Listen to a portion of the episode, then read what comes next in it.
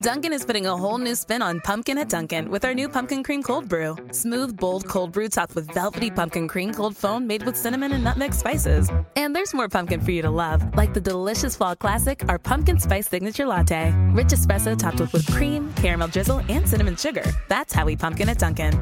Sip into the fall season with the three dollars medium pumpkin cream cold brew or pumpkin spice signature latte. America runs on Dunkin'. Participation may vary. Limited time offer. Exclusion apply. Valid on pumpkin spice signature latte only in all cold foam cold brew.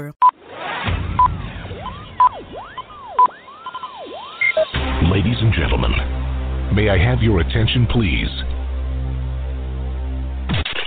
Good evening. You're listening to Straight Talk with Dean and Mark. We thank you for tuning in and hope you enjoy another exciting episode of our show.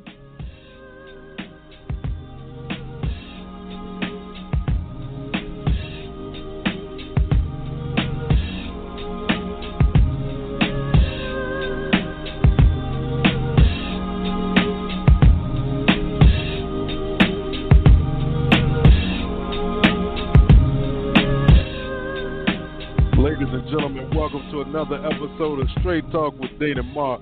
Welcome to two thousand twenty-one. It's a brand new year, so what we gonna do, y'all? We know we got those uh, resolutions and all of those good things that people traditionally do, but um, maybe it's a year for change, man. It's a new decade, you know, so what we gonna do to make this one a good year? Yeah, we're still dealing with the pandemic and all of that good stuff, but, um, you know, let's try to start this year off right. Man, four days have already passed. We got three hundred sixty-one chances to uh, write another novel. Let's make it a great one. Now, as far as Washington, D C is concerned, it's a little different down there. The nation's capital braces for violence as extremist groups converge to protest uh, forty-five's election loss. And protests planned for Washington, D C this week are likely to attract large numbers of uh, President Donald Trump supporters, including conspiracy theorists, militia groups, and members of the extremist group, the Proud Boys, raising concerns of violent confrontations. The rallies are planned to coincide with the official congressional vote to certify the electoral votes from the Electoral College from the November presidential election and declare President-elect Joe Biden the winner. That's supposed to happen this Wednesday, which will be January sixth. Uh, far-right groups from around the country have vowed to descend on the Capitol to protest the vote and attempt to pressure lawmakers into voting against certifying the results, an outcome that even the leaders of the effort to admit is extraordinarily unlikely to happen. Now, Trump himself has amplified conspiracy theories about the election and encourages supporters to show up at the protest. Statistically impossible to have lost the twenty twenty election. Big protest in D C on January sixth. Be there. Will be wild, he tweeted, tweeted on December eighteenth. On Sunday, the president again promoted the protest, writing on Twitter, "I will be there. Historic day." Now, in preparation for the protest, the Washington Metropolitan Police Department has stepped up precautions, including erecting signs stating that open carry of guns is illegal in the Capitol. Um, National Guard troops will support local police officers, and Mayor Muriel Bowser warned residents to avoid the downtown area during the protest.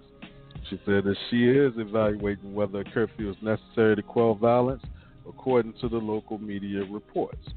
Now, on this afternoon, conservative social media pages and groups dedicated to themes including hashtag Stop the Steal continue to promote at least four planned rallies in the Capitol on Wednesday, starting at seven o'clock in the morning. The National Park Service, which regulates permits on federal properties, confirmed at least three of the protests have been awarded permits. Those three permits would allow a maximum of fifteen thousand protesters, though enforcing such limits is practically impossible. Enrique Tarrio, chairman of the Proud Boys, has been pushing a protest on the social media platform Parler. On Monday, he reposted an image from the political group Latinos for Trump advertising a quote-unquote freedom rally planned at a downtown park and promising to feature a live stream from Trump. Tarrio serves as the chief of staff for Latinos for Trump, a group that has ties to the Trump administration. Tarrio also posted last week that Proud Boys would attend the protest in record numbers, but that they would not be wearing their signature black and gold clothing. We will be incognito and we will spread across downtown D C in smaller teams, he wrote. Now, when the Proud Boys protested in Washington, D C last month, violent scuffles broke out between protesters, counter-protesters, and police. At least twenty-three people were arrested in, in that melee. Um, Tarrio later bragged on social media that he had set fire to a Black Lives Matter banner. That action, as well as the Proud Boys' call for violence in the run-up to the protest, forms the basis of a lawsuit filed Monday against the group by the Lawyers' Committee for Human Rights. White supremacists like the Proud Boys would rather see the country burn than to see it united together under justice and freedom for all, said Kristen Clark, president and executive director of the Lawyers' Committee. The lawsuit, filed in Washington, D C Superior Court, cites numerous instances of Proud Boys posting threatening and violent messages on social media before last month's protest. It seeks damages on behalf of the Metropolitan African Methodist Episcopal Church and notes that the group is pushing for similar violence in the protests this week. Indeed, Tarrio has given explicit instructions to his followers to engage in violence at the inauguration, urging the Proud Boys to take over and using inflammatory rhetoric intended to paint the Proud Boys' actions as revolutionary, the lawsuit reads. Tarrio responded to the lawsuit on Parler, saying, "I welcome this with open arms." Now, y'all be careful down there. It's going to be, it, it sounds like it's going to be uh, very interesting come January twentieth. Hopefully, this is all smoke because um, it would be a sad thing for that to actually happen.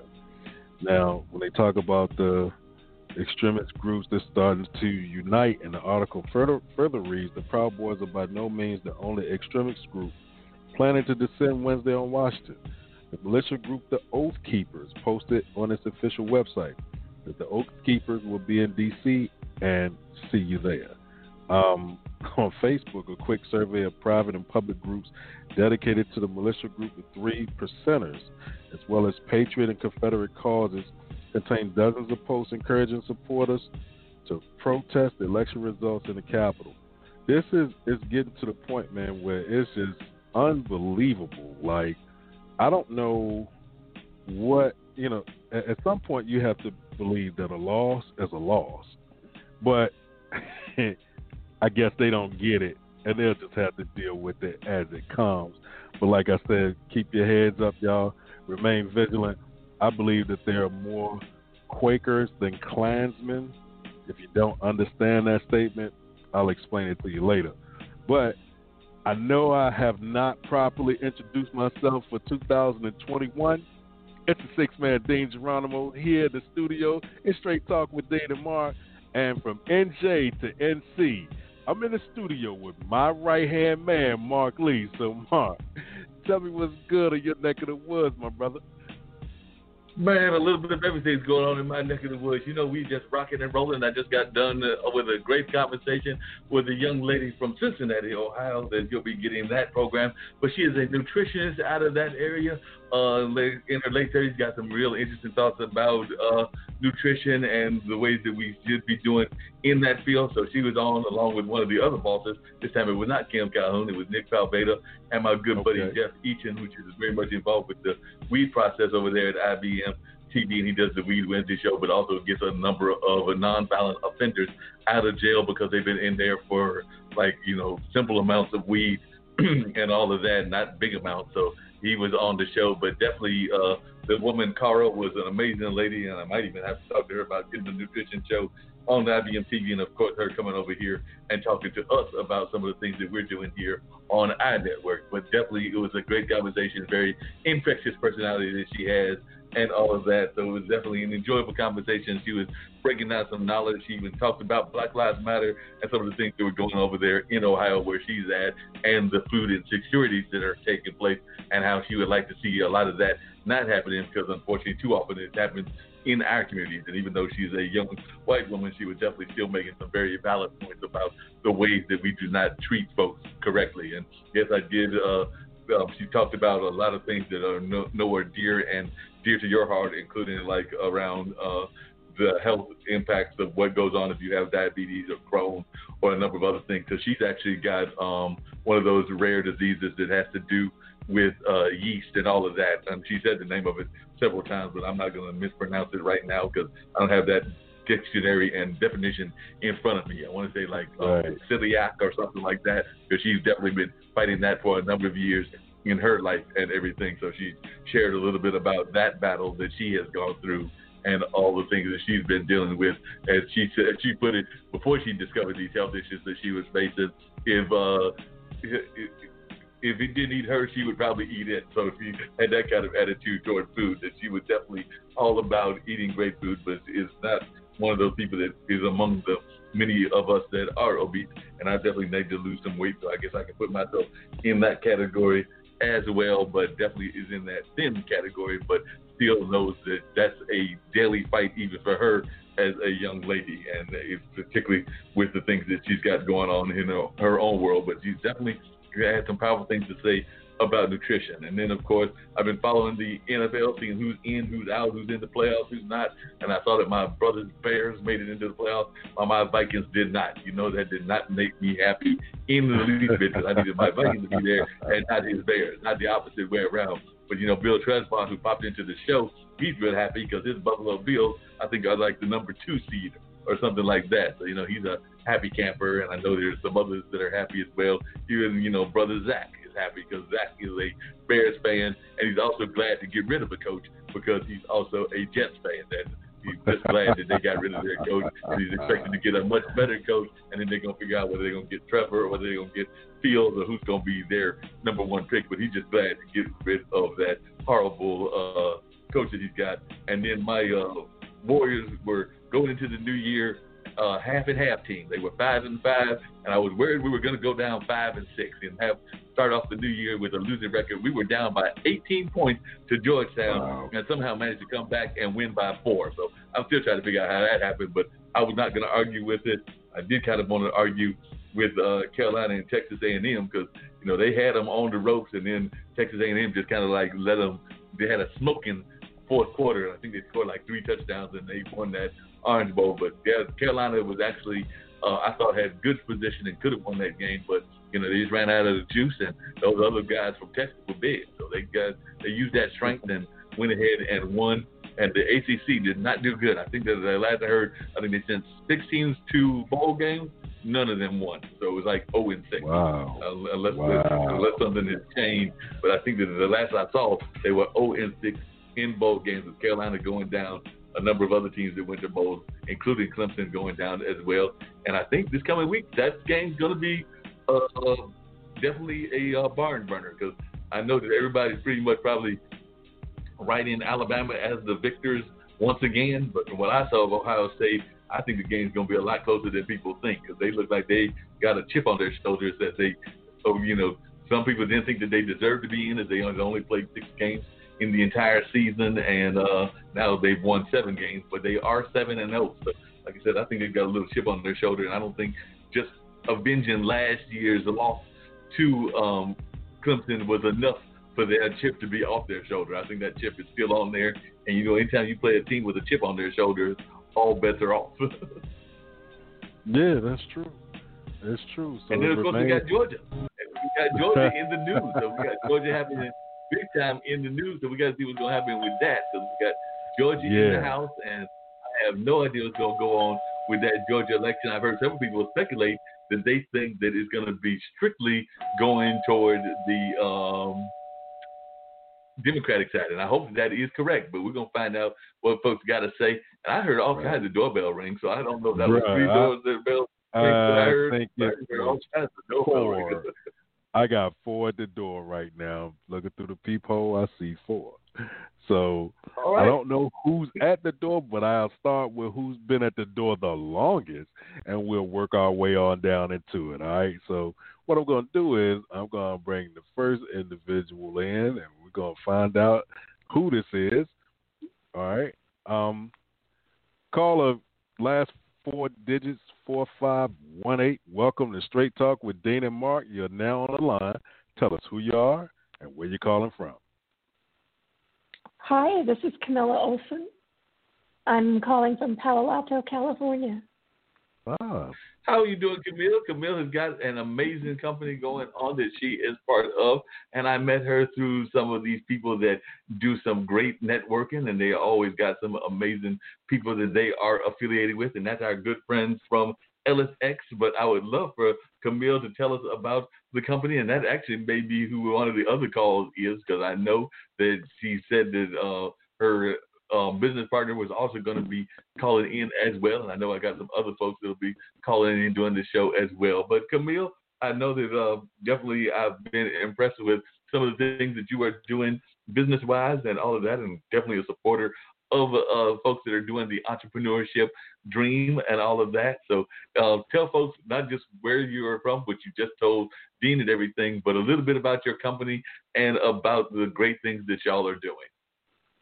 Oh, thanks so much. Um, it was really fun to meet you, too, and I really appreciate the opportunity to, to be uh, here with you guys tonight. Nice to meet you.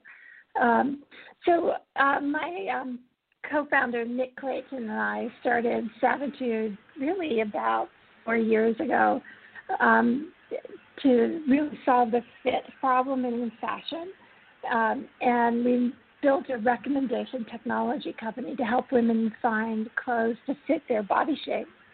Um, and what we found is um, we were, and what we were doing was matching body shape to the silhouette and design details in clothing. So we're matching, you know, it's an aesthetic-based process. And what we found is that we did a too good of a job, and we found that there were Clo- there were pockets of women where there were no clothes that we could recommend that would look good on them because nobody had designed any clothes for them. Um, and that was really depressing. Um, and so when we looked at it, we realized that what happened is that designers are always designing for the hourglass body shape, and there are really nine body shapes, um, and so, you know, eight of them aren't being designed for. So that's about, you know, eighty percent. Um, but, you know, in real practicality, it's really about forty to fifty percent of women who are really not being considered in the fashion design studio. So that's why there's about, um, well, billions and billions of dollars of inventory being thrown into the landfill every year, and um, and thirty-five percent of returns um, at retail. So it's a huge problem in the industry, and it's why um, the industry is really not very profitable. And right now there's so much upheaval. So we wanted to solve this problem. I do, are you asleep now? Um, no, I'm fascinated because actually it actually falls into what I was saying earlier and everything, because as I've told you and everything, and a lot of people here on the network know here on Blog Talk Radio as well as the other uh, platforms that we're on. I'm part of I B M T V, and one of the things that we had on the, the show that I did earlier today was a young lady talking about nutrition and the fact that forty percent of the population yeah. is considered obese and all of that. So a lot of that is tied into yeah. the ways that the fashion industry also ties into what's going on, because a lot of times that's all part of the commercial industry that, you know, teaches us to eat the wrong food, but also to have a very negative attitude about our um, style of body and things along that line. And so that's very interesting to choose.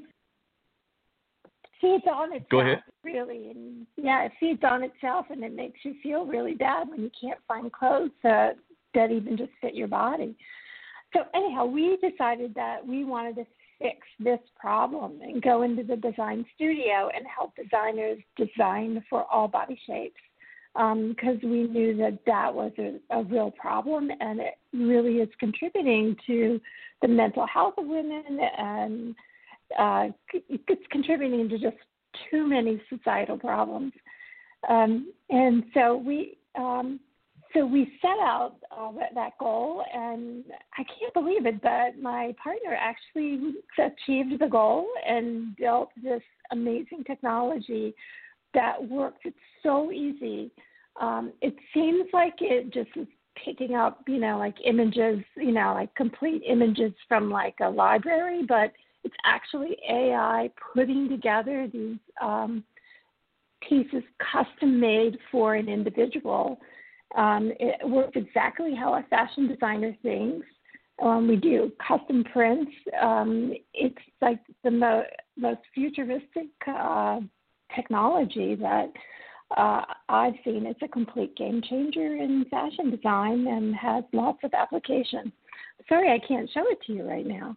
Um, but well, it's no, a really fun, I cool thing. You can't do that because it sounds like amazing. But we've got Nick on the line, and Nick can tell me one um, how he got involved with you and everything, but also whether he was always one of those people that thought that he would be in fashion from jump, or is this something that came about as something new to him in terms of an industry interest? Because, like I said, I believe that he's definitely got ties to the A I field, but A I and fashion don't always go together, even though there's that big event in Miami, Art Basel, Art Basel, I think it's called, that definitely has some aspects of fashion and A I. But definitely, uh, Nick, glad that you got you on and everything, but I'd love to learn more about how you got involved with the company and whether fashion was something that you were always enthralled with, or whether this is something new to you, and uh, why you decided to bring the A I aspect of it into the whole uh, industry of what y'all are doing. Yeah, so uh, I, I have not really been a fashionista uh, prior to my um, career at Savitude, uh, but I do uh, love a, a challenging problem, um, and I love uh, a a good cause. Um, And I've known Camilla for uh, almost twenty years now. Uh, so she reached out to me with uh, the, the sort of basic concept that um, we could uh, create a, a algorithm and an engine around um, this concept of uh, body shape and proportion that um, she had been working with at her label. Um, and so we, we started talking about it, and we, we found that we worked well together, and we started You know, really um, sat down with, with fashion expertise and uh, you know machine learning expertise down at the same table, um, and hashed out uh, I think a system that is unique um, in how focused it is on fashion, um, but yet how flexible it is um, for that. Wow, that sounds really amazing and everything. Camille, um, tell a little bit about how you got involved in the fashion industry as well. Because like I said, a lot of folks might be interested in knowing how you got involved in the industry and what brought you into the industry, Camilla. So I'd love to hear more as to what got you into it and whether it was something that you thought you'd be doing all your life or something that you came into later in life. Well, the moms out there are going to laugh at this story. Um, well, my... I never liked fashion at all. Um, I uh, thought it was not, um, well, I didn't think it was like really an honorable profession. I mean, I, I'll tell you, it's just a bad, um, you know, it's just, you know, bad upbringing. Um, I, and my daughter wanted to be a, um, a fashion designer in middle school, and I thought, oh, no, that's like a horrible idea. Um, you know, you'll never be able to support yourself. Who, you know, who's doing? You know, I, I was, I was arrogant. I was, a, I, I was a bad person. Let me just tell you that, and had a bad idea. Um, you know, I just confessed I was just had a bad attitude. And so we had a, a big fight about it, and to kind of call her bluff, I took her to an open house in San Francisco and said, you know, I thought, oh, she'll go there and see, you know, who she'll be with, and she'll never, ever enroll. Well, the, you know, the joke's on me because I enrolled and in the program and got a degree. So that's that's what happened. Um, my daughter is doing... That's what I ask. Is the daughter actually doing anything in the fashion industry now? Is she involved with your company, or is she like totally not having anything to do whatsoever in the industry? And her mom got into the industry that she thought she was going to have. You know, my daughter works at Adobe, and she's doing strategic uh, uh, planning, and she's got a high-level job in what they call their non-genuine revenue. Um, you know, so if you don't have a proper license for Adobe Photoshop or whatever, you know, she's on you. She's after you. So she's a software accounting person. Um, she doesn't do anything uh, in, in fashion. Um, so we completely flipped. Um, um, but I ended up doing an M F A in fashion design, and completely by accident ended up getting a doing a fashion label for five years, an e-commerce label, um, and uh, learned about fit, how bad um, you know fit problem is for fashion designers. And earlier in my in my life, I had done a company, um, a predictive modeling company, uh, that is actually clinical trial design. Um, and I, there was something about how that was structured, and that made me think we could solve the fit problem in a similar way.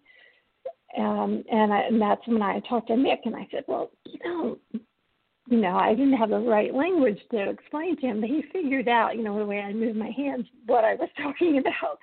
Um, and we got this solution together, um, and uh, and it worked. That, that's, that's kind of really how it happened, um, but here we are. Um, I didn't know, but we were doing A I, and, and now we have this this company that's doing really cool stuff.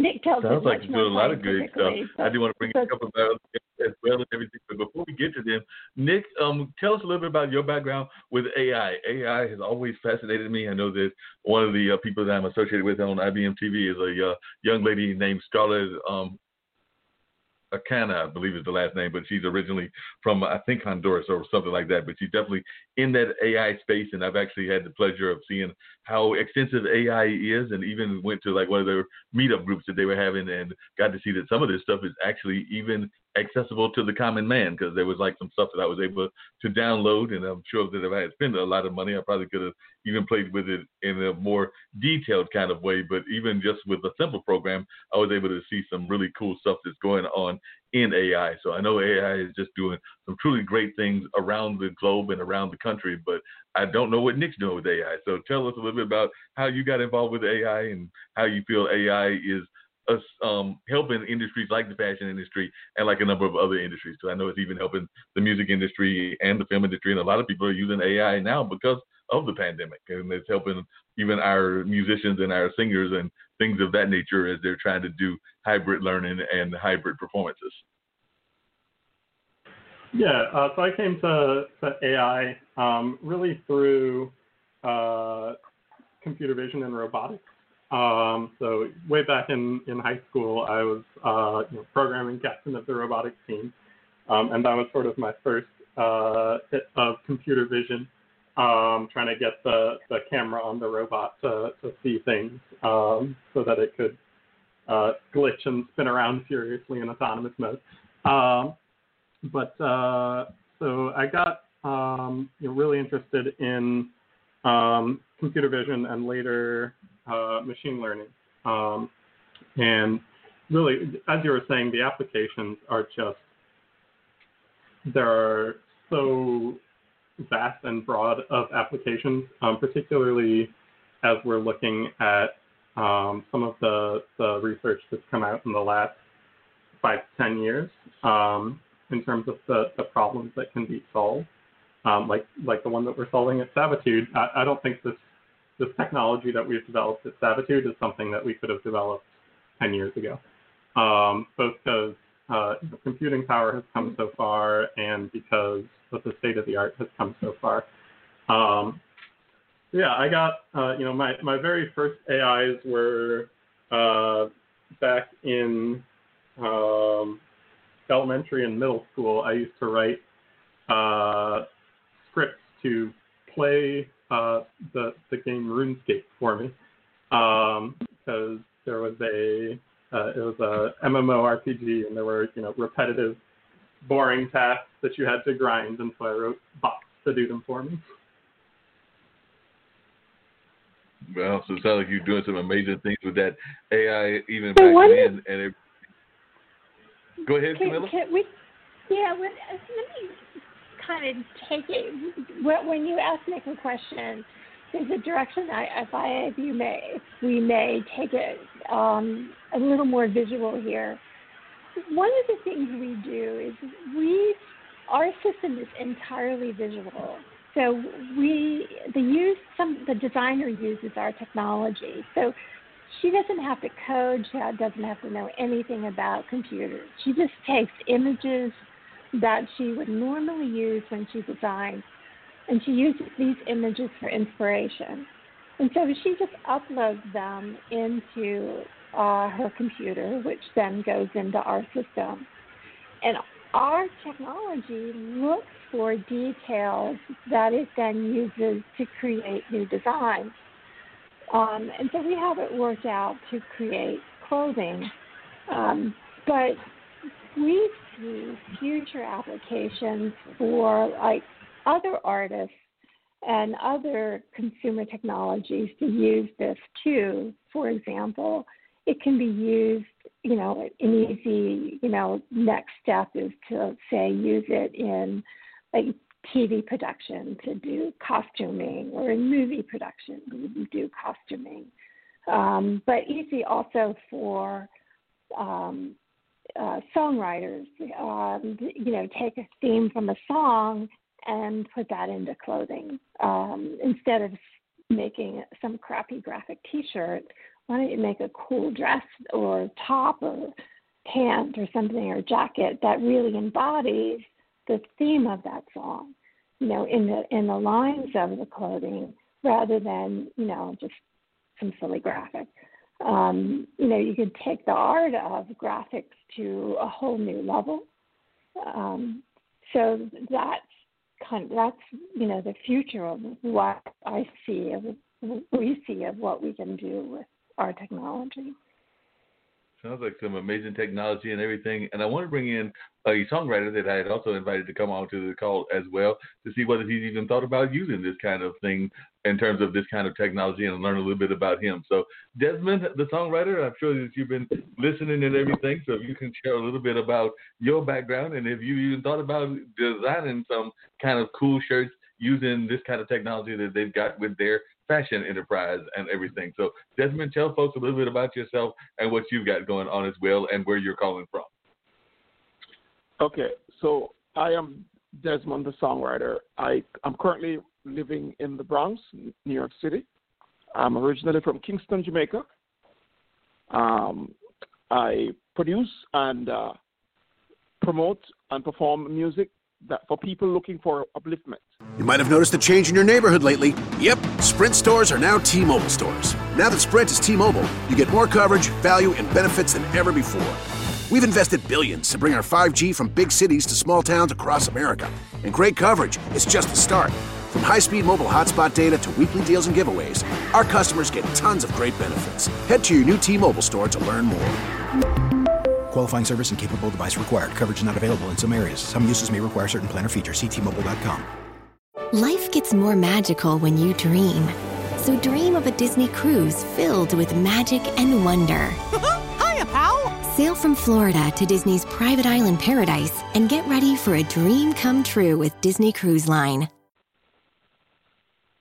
Um, I have a new, my latest album, Happiness, is called Happiness is Priceless. Um, it was uh, released at the height of the pandemic in April of this year, and it uh, debuted on the New SoundScan Reggae chart. And um,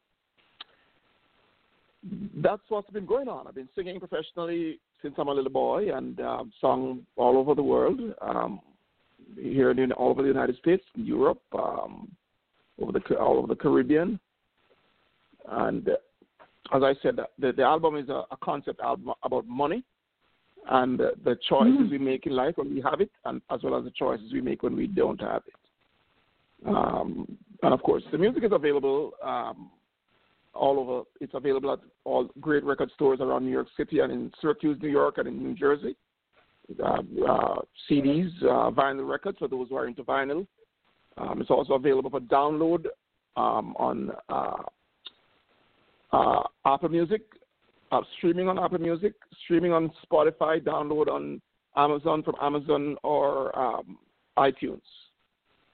And uh, my website also, Desmond the songwriter dot com. You can get all uh, all the information you need, additional information you need on me and my music. including purchasing records, C Ds, vinyl records, and all that stuff. Sounds great. And you said that the music, how would you describe your music? And I said, it sounds like part of your messaging is even some of what you're singing about. So if you can share with our audience, as well as the other folks on the call, a little bit about the message of the music currently, and also a little bit about how you got involved in the music game. Yes.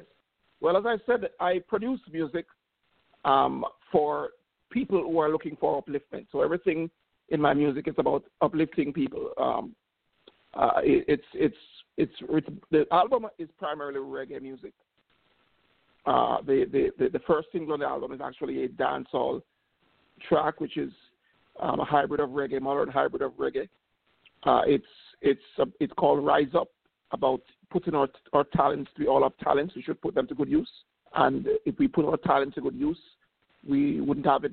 We wouldn't make excuses. We would be able to work our way out of just about any situation we find ourselves in. The title of the record is Happiness is Priceless. The title of the track also is Happiness is Priceless, about pretty much, you know, money. Money um, can't buy happiness. Um, my philosophy is the, the, the secret of happiness is is helping each other, helping people. Uh, and and, and um, I've heard rich folks say the same thing, that, you know, they're rich and they're often unhappy. Um, so money doesn't buy happiness. So that's the mm-hmm. message pretty much I put out. Just themes that will uplift people. Uh, um, the, the third track on the record is, is called Laugh About It. We are in various situations, and sometimes we have to just make light of the situation until we can fix it. We can work ourselves out of it. We laugh about it. I got into the business as a child. I, I, I was adopted when I was eight years old. My mother used to send me to church, but my adopted parents, adopted parents started taking me to church, and that was when I discovered um, my musical talents at the church that I was being taken to by my adopted parents. Um, shortly after I started attending that church, they, uh, quite a few of the gospel, prominent gospel bands at the time started buzzing around the church trying to recruit me to open for them, and I and I eventually started doing that when I was eight years old. Toured around the island wow. of Jamaica, toured the United States, singing gospel music. Um, then I went to a high school that has a boy choir mm-hmm. in the British choral tradition, Kingston College Chapel Choir in Kingston. Started singing classical music. Um, left high school, uh, got involved in a musical theater company in Kingston, the Pantomime Company.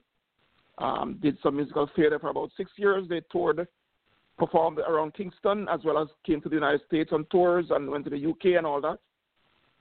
Then, uh, after about six years of that, I started doing some cabaret work on the North Coast, the hotel circuit in, in, in on the North Coast of Jamaica, where most of the acts cut their teeth, they perform and get their, develop their performing chops. So I did that briefly, and then I started taking my songwriting seriously. And um, a few years after, I started writing my own songs. I migrated to, to the United States. Um, before I came to Jamaica, I was singing mostly alternative music, not so much reggae music, because just about every other artist in Jamaica is a reggae artist. But after I came to America, um, I decided that I should really showcase my culture some more. Um, I saw the need for it. There was a lack, shortage, not enough people showcasing, and so I got into that. And, um, recently, the, the National Songwriters Association International actually um, re- recognized me as a, a songwriter to watch. Mm-hmm. I, I had been a member of that association for a long time, since since I was in Jamaica, actually. So that's what's been wow. That's how I got into the business, through the, just by starting off in church and, and working my way around and going around and performing every chance I get, and then now I'm writing my my, my original material. It's been a few years. Sounds like some amazing work that you've got going on and everything. And I've got some questions that will tie into everybody and all of the folks are doing, particularly in this age and everything. But before I get to that conversation, I did want to bring in the uh, final person, at least that I'm aware of, that will be calling, and that's uh, Jason Weeks. So we can come in and have Jason come in and tell us a little bit about what he's got going on as well. So, Jason, I'm glad that you're able to join the conversation and everything. So you'll tell folks a little bit about yourself, where you're at, and some of the things that you're involved in as well. Sure. Sure, yeah. Thank you so much for having me on the air. Appreciate it. I'm a I'm a pop music artist. I've been uh, I've been uh, doing music since I was eight years old. I've been singing since I was eight years old. Uh, I've been playing the piano since I was fourteen years old. I uh, one of my promoters was David Kuhn, one of the founding members of the Red Hot Chili Peppers, and uh, I've uh, I've also had a chance to work with. I used to have my own Spreaker radio show on Facebook, so I had a chance to work with the radio host of American Idol Underground. So I just recently released my new album, Santa Maria. It has about fourteen tracks, and then I just released my new uh, Christmas album, uh, Airomee Wind Christmas. So uh, basically, uh, and uh, since there's a lot of places in the United States that still have uh, pandemic coronavirus restrictions, probably uh, I'm probably going to take a couple of band members with me this summer and go on tour to South Dakota this summer. Wow. Yeah, Sounds so, like you got a lot of stuff going on as well. So definitely doing some amazing things. I'm glad to hear that and everything. Now, that's one of the things I was going to ask all of y'all, because y'all are all involved to some degree in what folks would consider the fashion and entertainment industry and all of that. And definitely we're in the middle of this pandemic. So how are you able to cope with what's going on? And I guess I'll start with you, Camilla, because I know there's a lot of folks have definitely been impacted by the fact that we're in the middle of this pandemic, and they definitely are saying that it's going to impact a lot of the entertainment industry, whether that's music, whether that's fashion, whether that's Broadway, whether that's theater, or the various other aspects of entertainment and small business. And you actually fall into both of those categories. So um, how were you able to adapt when we came into this whole pandemic environment as an entrepreneur and as a fashion entrepreneur? Well, well, for well, me... The, oh, oh, hold on a second. That was actually for Camilla, oh, and then sorry. I'll come to you. Yeah. Oh, sorry, go ahead. Yeah. Yeah, so we, fortunately, our product was just coming out of development uh, right in the middle of this, and we adjusted our uh, our plans for this. So we are first going after the luxury industry, and so we're in a program that's centered out of Milan with Prada and um Valentino and Accenture, um, so that we can get, uh, hopefully get uh, the luxury uh, fashion, uh, you know, blessing uh, for what we do. Um, but the rest of fashion is really a mess, um, and is undergoing a lot of restructuring. And there, our technology is really helpful in helping fashion restructure. So we're really focusing on how can we help fashion become more profitable and help people um, get clothing to, uh, you know, help men and women find clothes to fit their body better, faster, and more cheaply, and more economically, and not pollute the earth. So that's our goal. Um, so we're soon announcing a partnership with a big technology company where we'll be able to get clothes from the buy button to sewn out in like about an hour. Um, and that that's like an enormous advance, and we're very excited about that. Um, so we, uh, I think we're like on the forefront of changing fashion, um, bringing in consumer co-creation and uh, on-demand manufacturing. And so we're really focusing on moving that kind of application of uh, uh, e-commerce, uh, moving that forward. But on the um, uh, entertainment side, we do have our own song. Um, uh, Justin Tranter, who's one of the most prolific pop songwriters, Um, wrote a song for us, um, so we, we're, we're also in the song business. So uh, it's really nice to uh, meet the other um, singers here. Um, I I'm, can't wait to download your music and pay for it and listen to it.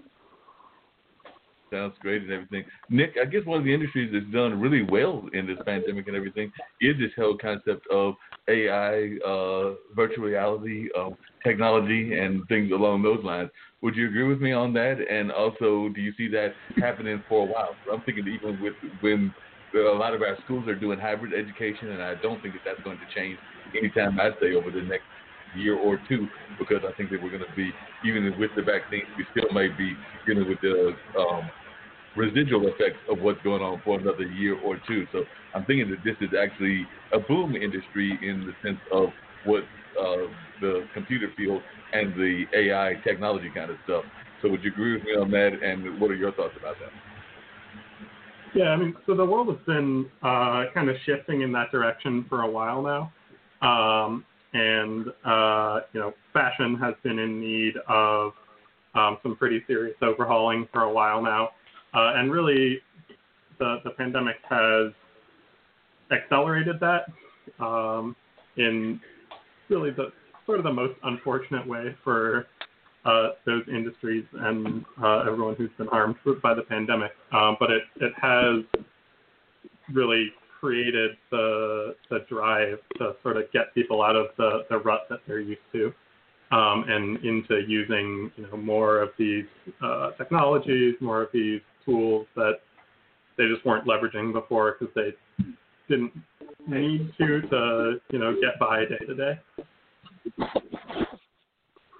Yeah, that makes a lot of sense and everything. And before I get to my other uh, songwriters and everything, the other question I have for you, Camilla, is what do you think some of the great mythologies about fashion are? Because I know that there's a lot of times, you definitely mentioned one of them, that they think that everybody's size zero or zero one or two or something like that, but I'm sure there's some other mythologies that exist in the fashion world as well that you have had to face, including I'm thinking that they don't do that good of a job of supporting um women entrepreneurs that are like at the executive level in the, the fashion industry. I know that there are some women designers, but I just don't feel that there's enough of that going on, and definitely not enough minority representation. But maybe that's a misconception uh, of mine, and maybe it's better than I think it is. But I'd love to hear your thoughts.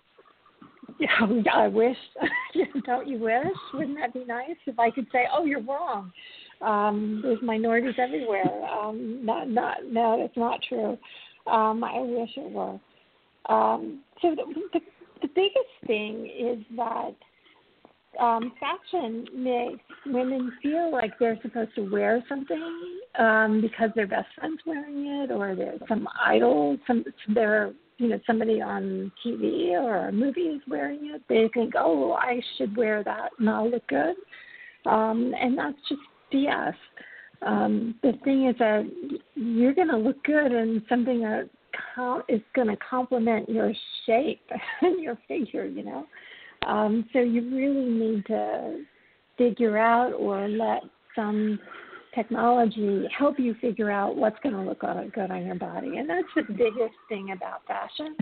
Um, and it took me, you know, you and I are age contemporaries, sort of, kind of.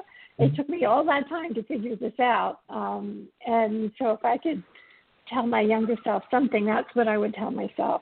Um, you know, stop worrying about what my best friend's wearing, figure out what looks good on my figure and stick with it, and stop worrying about trends and uh, all that sort of thing. I think that's the biggest misconception. The other thing is that um, with respect to um, Uh, minority, you know, minority representation, ge- gender differences, and all of that. Um, you know, it's differences, and differences are good. Um, just because we see something different, it's that's a gift. Um, like Nick and I are very, really black and white. We're very different in how we view things, but that's a good thing because our different points of view get us to where we are today. Um, and that we generally respect each other's point of view. Um, and it's because of that difference that we're able... You might have noticed a change in your neighborhood lately. Yep, Sprint stores are now T-Mobile stores. Now that Sprint is T-Mobile, you get more coverage, value, and benefits than ever before. We've invested billions to bring our five G from big cities to small towns across America. And great coverage is just the start. From high-speed mobile hotspot data to weekly deals and giveaways, our customers get tons of great benefits. Head to your new T-Mobile store to learn more. Qualifying service and capable device required. Coverage not available in some areas. Some uses may require certain plan or features. See T Mobile dot com. Life gets more magical when you dream. So dream of a Disney cruise filled with magic and wonder. Hiya, pal! Sail from Florida to Disney's private island paradise and get ready for a dream come true with Disney Cruise Line. Able to build this company, and that's why Amazon and Google and Microsoft have not been able to succeed in this, because they haven't listened to each other. Um, so I think bringing minorities, by bringing in women, mixing genders, and mixing in all kinds of genders is the right thing to do to, to get a lot more advances uh, in this world. It sounds like you're doing some really positive work that needs to be done. Um, Jason and Desmond, um, how do you feel that uh, the uh, pandemic has impacted your industries and even getting out in terms of doing your own work and things along those lines? And then um, I'll come back uh, to Nick, because I did want to know as to how he feels that A I is doing in that sense of minority uh, representation as well. But I'll start with you, Jason, and you, Desmond, as to how the pandemic is impacting uh, your industries and your own work and getting it out to the people. So I'll start with you, Desmond. Sure. Yeah. Thank you. Yeah, basically the pandemic, because uh, I am asthmatic too, so I'm one of those people. You can't wear a mask because uh, it'll create health problems for you. So uh, I carry around a medical card by my doctor everywhere I go. But uh, what I have done, because live performances have been uh, so severely limited over the pandemic, I've done like a lot of people. I've used uh, e-commerce, uh, iTunes, YouTube Music, Amazon Music, and basically the internet route is the way that I have gone in order to uh, market my music. Definitely. And what about you, Jason? How have you been doing in terms of getting your word out and everything and getting the music out and everything? Well, actually, that was Jason. So, Desmond, the songwriter?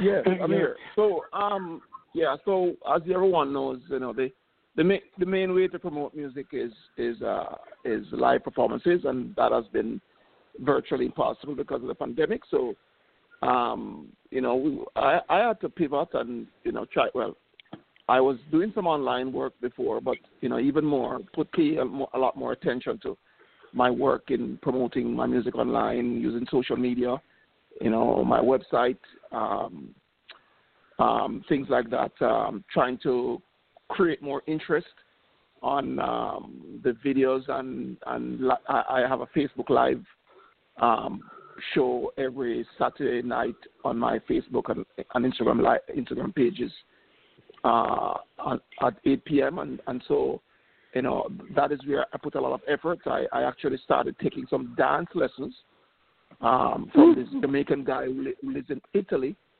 to, to kind of, you know, make my, of course, presentations more interesting. And, um, of course, the, the, the time away, you know, uh, afforded me the opportunity to, to, to, to woodshed some more and build my chops, my my my piano, spent more time with my piano, my guitar, and my songwriting too. I, I, um, as, I, I found that I have more time to, to write more and, and, and, and, and so on. So I know whatever new material I put out, um, I have some new material coming out, and it's going to be even better than it has ever been.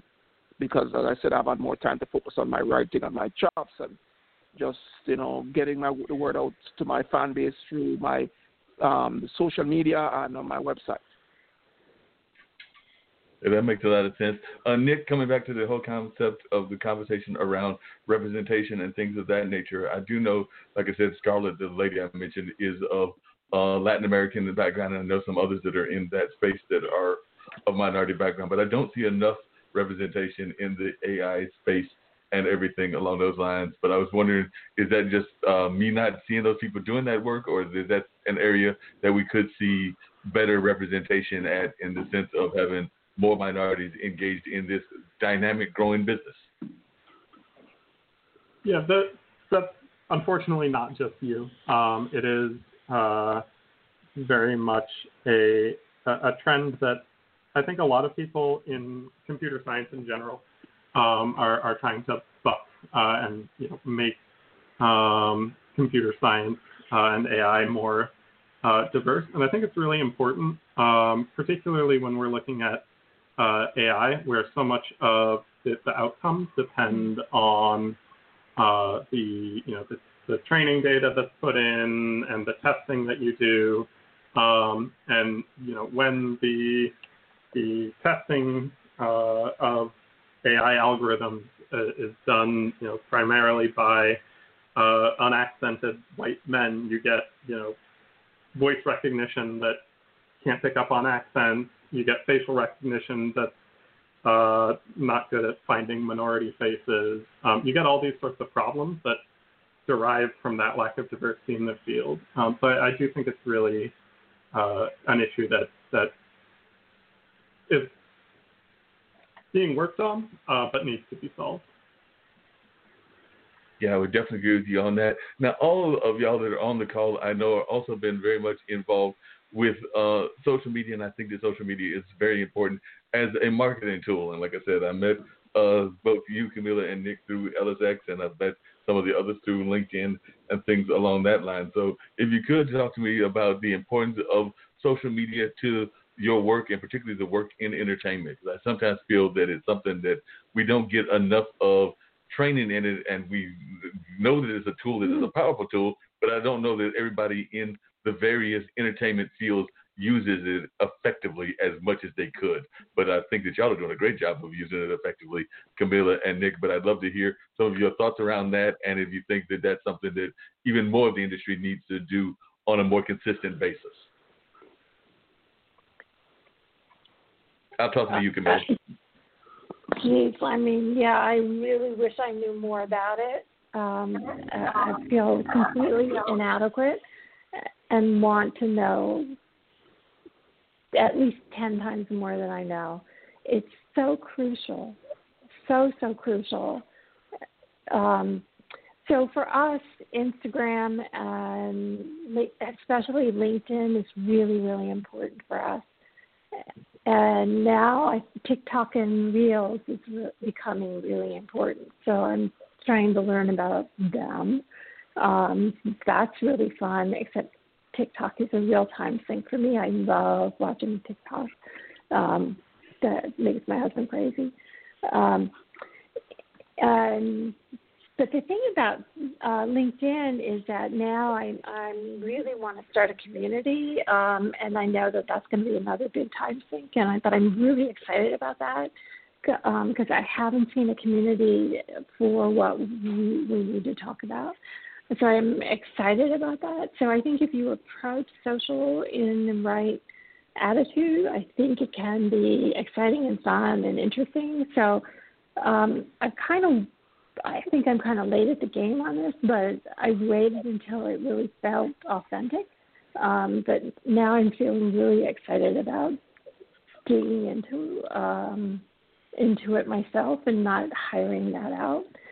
Um, I think that's one thing. And then the other thing is um, something we haven't said is that our technology is really, really, really, really good at reading fashion on social media. Um, so that is kind of a fun thing, too, for us. Um, um, so we'll be able to take advantage of Um, understanding trends that are happening on social media too. So we're looking at it from two different ways. Definitely, and I know that trends are very important, and that's one of the things that I'm oftentimes fascinated by the fashion industry, and I'm wondering, Nick, if your technology is going to help um, address one of the things I'm here to ask, which is that often too, time, too often the trends become kind of uh, like, I won't say flighty, but they become too quick and everything. Like what's popular now isn't popular like five or six years from now or something along those lines. And then we also have the trends where it comes back around. Like I remember that there was a time frame that some of those things that are now popular now were actually popular in the seventies and the eighties, because some of the disco attire to some degree is coming back, and some of the other attires that are out there. So will your algorithms and stuff show those kind of things? Will it let people see things that might be going to be trending back into popularity? Because a lot of times that is one of the things that happens with fashion, is that sometimes things that were popular in the past become popular again, or things that you thought would never be popular become popular. So I was just wondering if some of those algorithms will be assessed as well, and how, how are some of the ways that you assess these algorithms in order to kind of like make the product even more known to the community? Yeah, so it's really hard to track um, sort of trends in the abstract, um, but what, what we can track is trendsetters. Um, so uh, like Camilla was talking about, looking at social media, um, we can track uh, individuals who have been sort of the, the leading edge of trend in the past, um, or sometimes maybe individuals who have been ahead of the trend in the past. Um, and we can use uh, insights around those people as a group um, to predict what the upcoming trends are going to be. Um, so it's not so much about like, uh, you know, flannels were popular in one year, so crew necks are going to be popular in the next. Um, it's about, you know, who who is setting the trend um, and what are they doing? Yeah, that makes a lot of sense. What are some of the, um, and I'm, this is actually for everybody on the call and everything, but what are some of the uh, fashion trends that have surprised you in this modern era, or some of the trends that uh, you wish would make a comeback, or some of the trends that you hope never make a comeback? So I'll start off with the folks that are involved in that space, which is Camilla and Nick, but I'd also love to hear from Jason, Desmond the Songwriter, and I'll even ask Dean as well. So definitely, what are some of the trends that you think folks uh, would be surprised will be happening, as well as some of the things that you would like to see never come back? It's skinny jeans, which should never come. Oh, oh, go ahead, go ahead. Oh. Oh, Nick, go ahead. Go on, Nick. Oh, yeah, I was just going to say it's not necessarily um, a, a shock, but I'm uh, very amused by the, the sort of waist-up fashion um, that uh, has been highlighted lately. Understood. What about you, Camilla? Well, it's so funny he said that, because the first thing I thought of was uh, skinny jeans should never come back. Uh, so I went, you know, right down below. So I think we're both talking sort of comfort, kind of. That's interesting. Uh, so that, that's yeah, our commentary, Desmond, I think. Gotcha. Desmond, the songwriter, and you've spent the time in Jamaica, which is definitely uh, has some fashion sense and everything. So what are some of the things that you would like to see not come back, or some of the things that you hope to come back in the fashion sense? Yeah, well, for me, you know, I, I think everything has its place. I, I mean, I, I, I like to see people in stuff from way back. You know, it looks – people who were stylish way back were stylish, and I like to see them people dressed the way the people used to dress. And I also like sort of the the modern um, things um, that people wear. I mean, I'm not I'm not crazy in my, with my dressing myself personally. I mean, I'm, I guess – it's safe to say I'm kind of conservative in my dressing. And to be honest, sometimes I see some things. I mean, the, the ripped jeans phenomenon. Let's talk about the ripped jeans phenomenon, for example.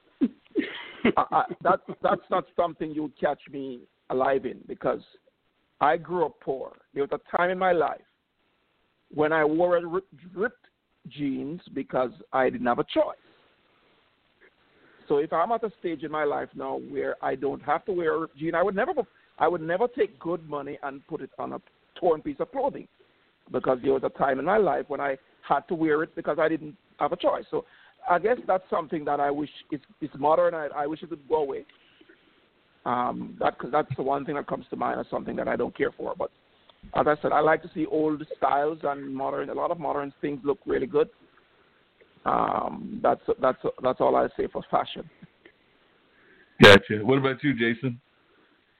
Uh, personally, one of the uh, clothing eras that really impressed me was uh, the retro age. When you see a nice-looking man in a nice suit and tie, I personally think I look better in a suit and tie than anything else. Uh, I do think good. Uh, I do think good blue jeans, like five oh one blues, that kind of thing, are a good modern casual style. But uh, I would have to agree with him on the ripped jeans. Just not, just not good fashion. But uh, I would. Uh, I would definitely like to see the retro style come back really strong. Yeah, I can definitely agree with y'all on that. Dean, you got any thoughts on that as well? Since I've got you still on the call, for some things that you would like to see not be happening in the fashion industry? You know what? Uh, if I had to pick something, because you know what? Everybody's going to buy what they like, right? And they're going to support what they like. However, buy clothes that have a little room in them. Like, all your stuff can't be that tight, man. Like, you know, people people will say, well, I wear my clothes to fit. Nah, you wear your clothes to suffocate, because you can't, you know, if you can't lift your arms clean above your head, if you can't do a squat with your pants around your waist, not around under your butt, like, that needs to go completely. You know, but put them up on your waist, man. If you cannot do a squat or sit down without having to readjust something or move something, hey, man, your pants are too tight. Your shirt's too tight. You're wheezing right now. You know, put on, it's all right to wear clothes, but make sure that they fit, meaning they look presentable. You did it. You woke up today. You even got out of bed. You deserve a reward. We can't all be morning people, but we can all get McDonald's for breakfast. Right now, mix and match a Chicken McGriddles or a McChicken biscuit for just three bucks. Order ahead on the Mickey D's app. Price and participation may vary. Cannot be combined with combo meal. Single item at regular price. Mobile order and pay at participating McDonald's. Ba-da-ba-ba-ba. Life gets more magical when you dream. So dream of a Disney cruise filled with magic and wonder. Hiya, pal! Sail from Florida to Disney's private island paradise and get ready for a dream come true with Disney Cruise Line. They don't look like they're too baggy. They don't look like they're suffocating you and that you need to go get some emergency assistance. So, you know, if I had to pick, that, that's what I would choose. No, I can definitely agree with you all on that and everything.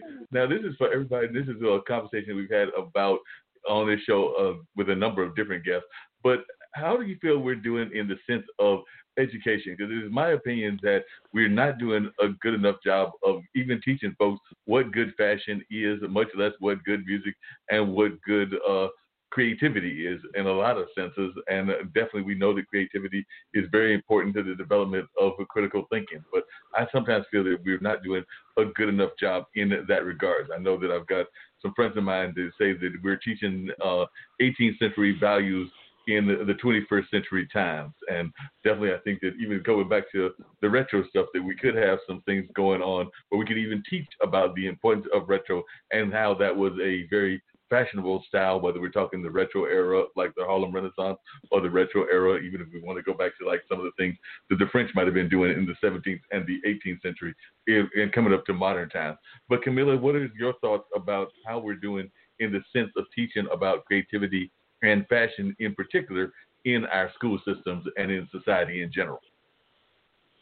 Well, I'm, well, if I were to give it a on a scale of one to ten, where ten is excellent, I would say it's probably a minus five.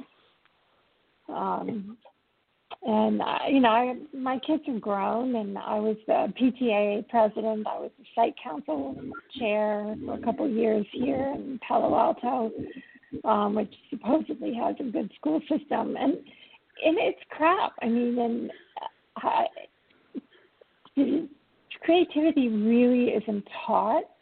Um, arts are not really taught, I don't believe. Um, parents, if you have the means, um, put you into some kind of stupid program where they force stuff down your throat, but you're not really taught to be creative. Um, that's one point of view. Um, another point of view is that uh, for fashion, for example, we're all held to a standard to some fictitious average hourglass person who doesn't exist. Um, and so, you know, mo- I, I know from my data that forty-five to fifty-five percent of women, and that's a consistent range uh, and that comes back every time I do the study, um, hate shopping because of it. They feel bad uh, that they can't find clothes that work for them. Um, imagine how that disturbs women's point of view of themselves, how that contributes to obesity, how that contributes to self-esteem, relationships. I think it's a huge problem um, that we don't, you know, address this well enough. Um, I think it's also spills over into mathematics and sciences and all. I, I, I th- personally, I think homeschooling and our lack of good education has gotten us into this horrible situation in our country of what's happening this week. And, you know, we need to do better. I definitely agree with you. We must do better. You got to do a lot better in that regards and everything. And I couldn't agree with you more that we've got to do a lot better in that regards of trying to do things to improve. Because one of the things I've often been amazed by, and this even comes back, and I'd love to hear what Nick's got to say. And I think we've got another caller that has called in as well. But one of the things that I've been fascinated by is the fact that um, even the people that are projecting these images don't necessarily fall in these images either. Because a lot of these folks that are the celebrities that are promoting these images of, you know, the women being a size zero, a size one, a size two, or something that is not all of that attainable for many people. When you look at them in real life, they are not necessarily that themselves. Like I said, they are probably closer to the more standard build of what people are and not something that is fictional. At least that's my assessment. But would you agree with that, Camilla? And then I'd love to hear what uh, Nick's got to say about this whole conversation as well. But sometimes when I'm watching these folks, they're not exactly rocket thin themselves. Well, well, it depends. If, if you're working with models, they are, but they're also bulimic. They have the telltale signs of it, anorexia, bulimia, and, you know, they smell a vomit when they come for a casting, um, which is pathetic, which, you know, stands to your, um, you know, it supports your argument that they're forcing themselves to be at these held to these standards, which are not right. It's just not right. Yep, that's very much the case and everything. But uh, definitely, what are your thoughts, uh, Nick, and uh, just about the fashion industry and about um, its impact and also just about education in general and how we're not doing a good enough job? But ironically, we do seem to be doing a lot with the computer technology end, because I know that there's a number of these coding kind of schools. I know of uh, um, Girl Code, which is definitely about minority women doing computer coding, and there's some other programs like that. So I guess that's one of the exceptions where we might be seeing some educational improvement, or at least some better educational improvement. Would you agree with that? Yeah, I, I think so. When we look at a lot of schooling, uh, a lot of schooling is sort of traditional, rote, memorize the, the solution to a particular problem. Um, And uh, very few problems that I've encountered in the real world have had a, a solution that I've previously memorized. Um, so I think the, the sort of creative problem solving um, that is, is needed to solve real problems um, can be expressed fairly easily um, in uh, computer science projects. Um, and it can do... Uh, you know, even kids, uh, really young kids, um, can do uh, interesting and creative problem-solving tasks. In like, there are these these Minecraft coding courses where really young kids will build um, extensions and mods for Minecraft, um, and I think that sort of tying of learning useful problem-solving skills to um, to what kids find fun and what how kids express their creativity um, is really important. You know, I, I got into coding um, through gaming, um, and I think that that uh, that tie into the sort of intrinsic motivation to be creative um, really helps guide people towards learning rather than just repeating. No, that makes a lot of sense and everything. And I wanted to bring in, and I know, Camilla, you've got something that you wanted to add, but I wanted to bring in Leonardo Williams on, and he's actually got some unique ideas of that and even some things that he's doing in that sense, because he is an entrepreneur here in the Durham, North Carolina area, and he actually did a lot around uh, making sure that folks were fed during the um, Thanksgiving and Christmas season as well, of course, it's featured as uh, so much of doing positive things that our current president noticed him, um, and Mister Biden brought him to one of the debates and all of that. But now he's involved in some economic planning that's going on in our community and definitely some positive things in that regards. But I'll let Leonardo talk about what he's got going on and these classes that he's got going on. That is definitely what we're talking about, though, trying to make sure that people are aware of things that they should be aware of in the school system, but are unfortunately uh, not being taught in the school system.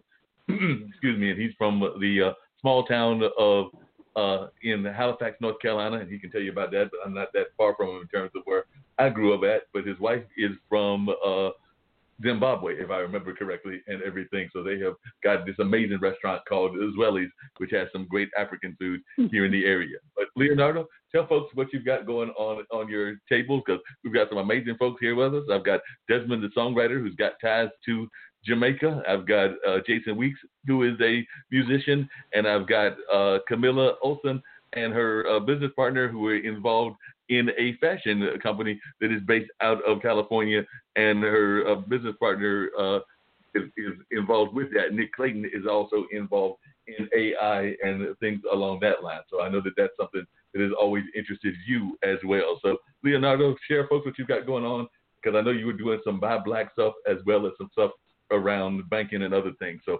tell our audience as well as our fellow guests what's going on. Sure do. Let me do a quick mic check. Can you hear me okay? Yes.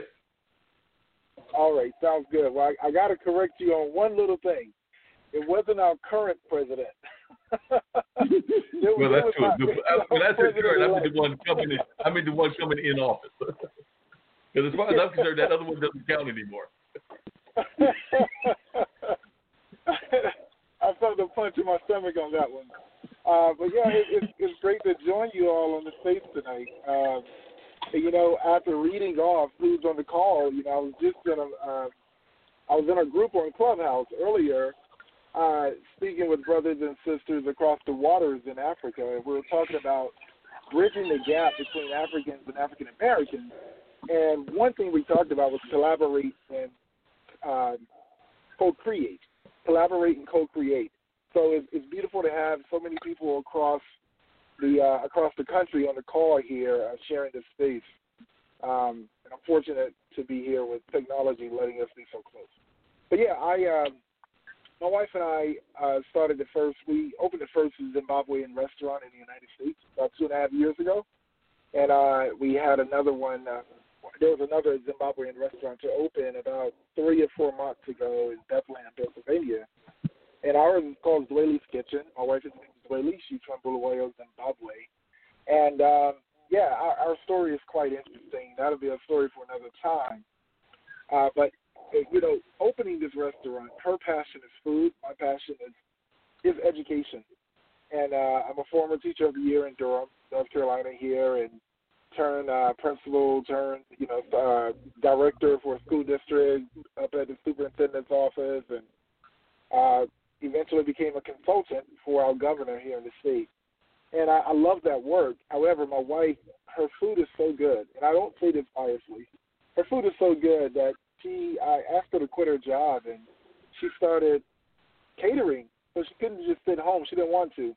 Next thing you know, I'm leaving the governor's office, and I'm going to drive and deliver catering for her, smelling like chicken, and then coming back to the office. So I quit working for the governor and became my wife's delivery boy, and well, now we have a nice little restaurant thing we're doing. So uh, that, that that's that's what we're that's our hustle now. Outside of that, um, I'm one of the co-founders of Bank Black Durham, and you go to bank black durham dot com to hear all about that.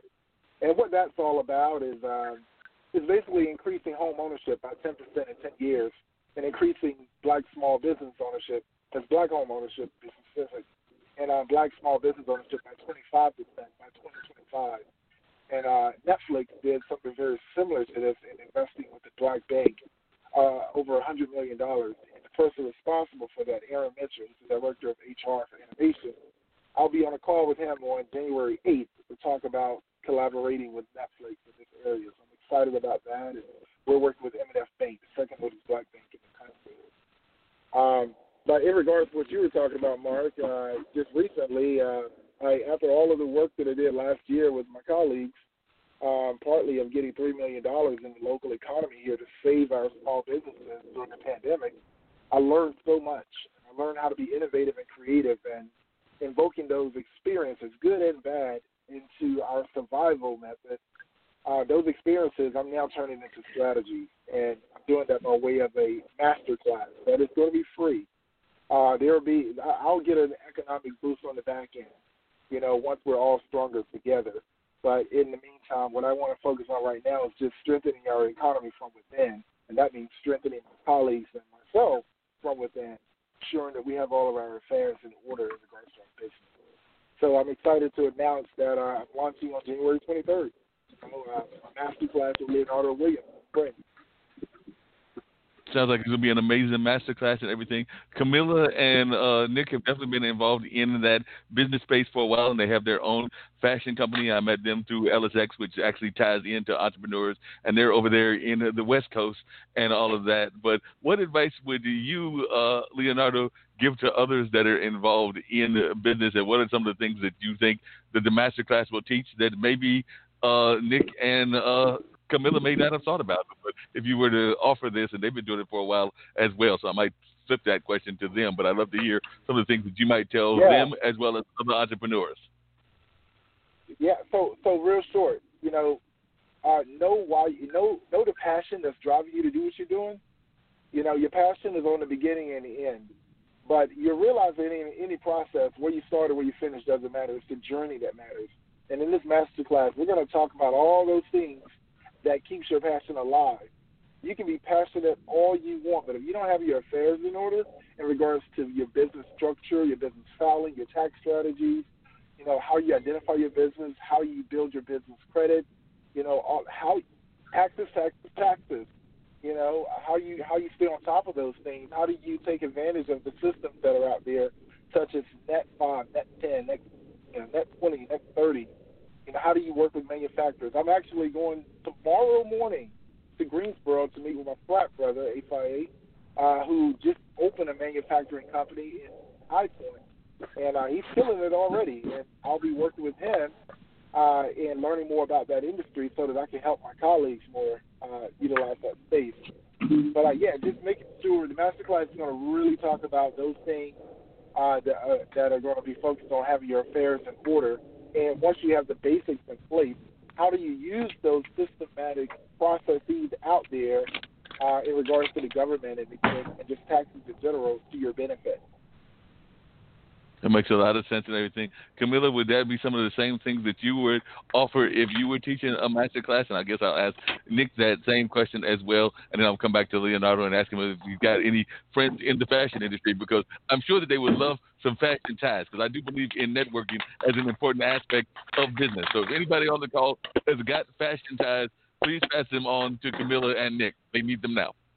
But Camilla, what are some of your thoughts? Or some of the things that you would like to share about some of the things that you have learned as an entrepreneur as well? For, so for me, um, I think we all have unique learnings that that we come to um, after some time. And and for me, I've come to learn that I am an entrepreneur. I just, uh, you know, born, you know, kind of came, I, you know, came home from the hospital as an entrepreneur. I, I, I know that.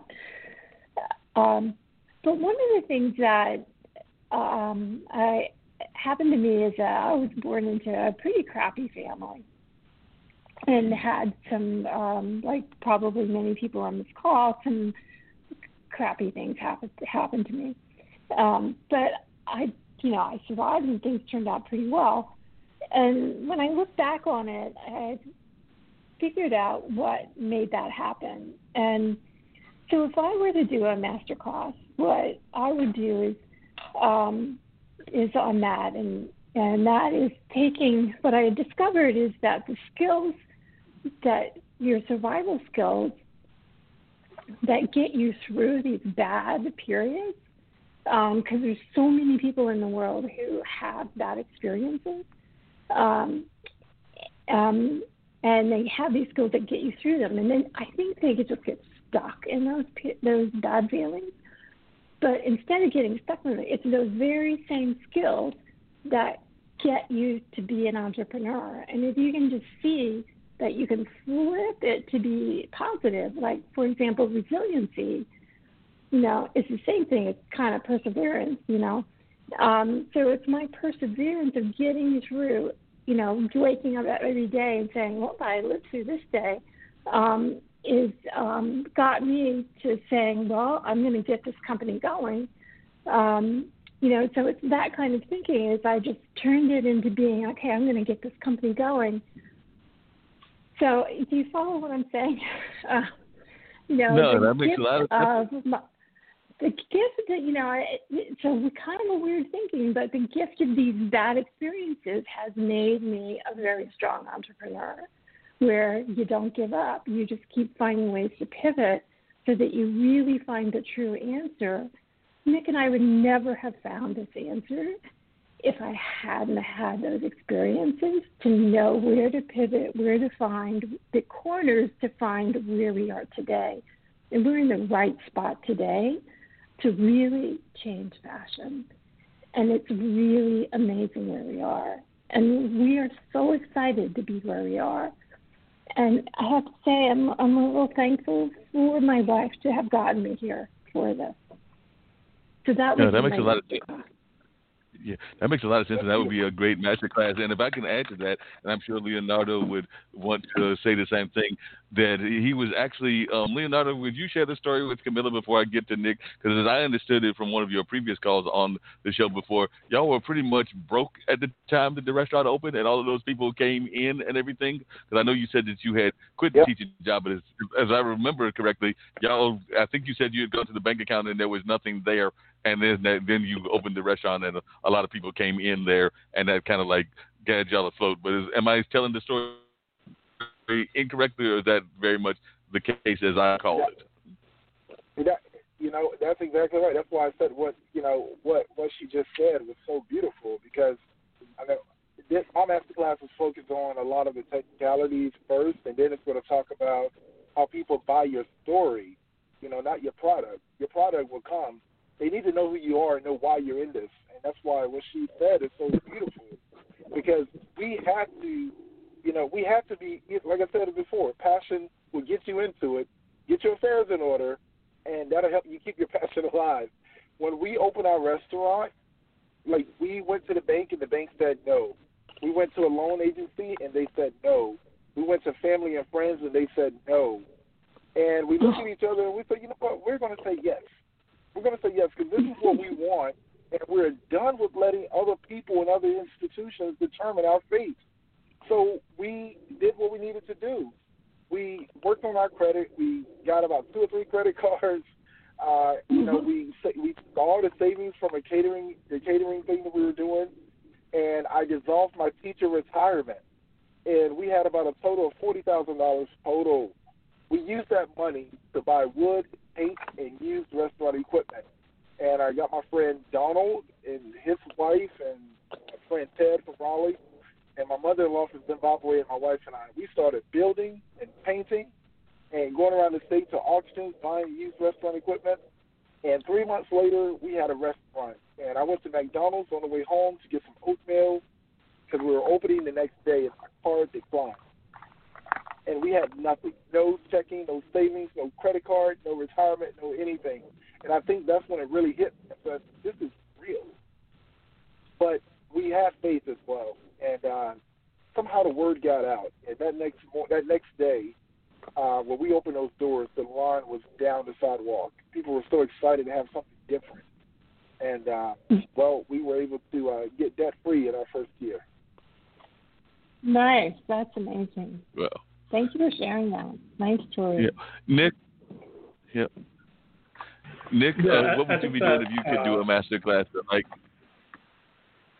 sort of, sort of piggybacking off of, of off of that story, because I don't want to pivot away from it entirely. Um, but I think that, that sort of sense of, of connection and community. Um, there's a, a sort of mythos, particularly in, in tech, of the the lone founder who you know builds a business all by themselves, um, and it's just not true. Um, and I think.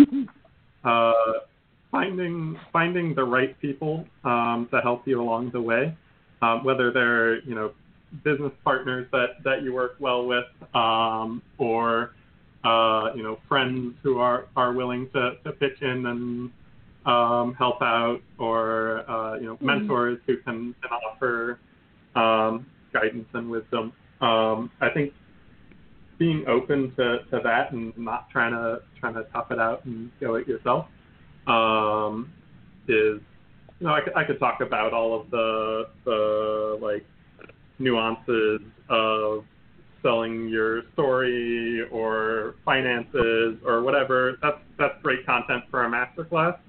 Um, and uh, I might not even necessarily be able to talk about all of it, but um, I think that knowing... Um, that you, you have people who you can talk to about that um, is really important. And I definitely think that musicians are also entrepreneurs as well. So Jason and Desmond, if y'all were going to teach a masterclass in business, and particularly the business of music, how would you handle a masterclass, and what kind of advice would you give to folks about going into the business of music? Because it is a business, the whole thing of show business, and I do something that sometimes folks get really good at the show but not good at the business aspect. So I'd love to know how, what kind of advice you would give to folks in the, the whole music business industry and all. And I'll start with you, Desmond, and then come up to Jason. Yeah, yeah. Well, um, I, I think I think the other panelists have uh, spoken. This, the, a lot of the same principles apply in other other fields. Apply to the business of music. It's a it's a music business. It's it's not just music and it's not just business. It's it's both, you know. And um, certainly, you don't you you people are in business to make money. But like every other business, you shouldn't go into a field just because of money, but because you have.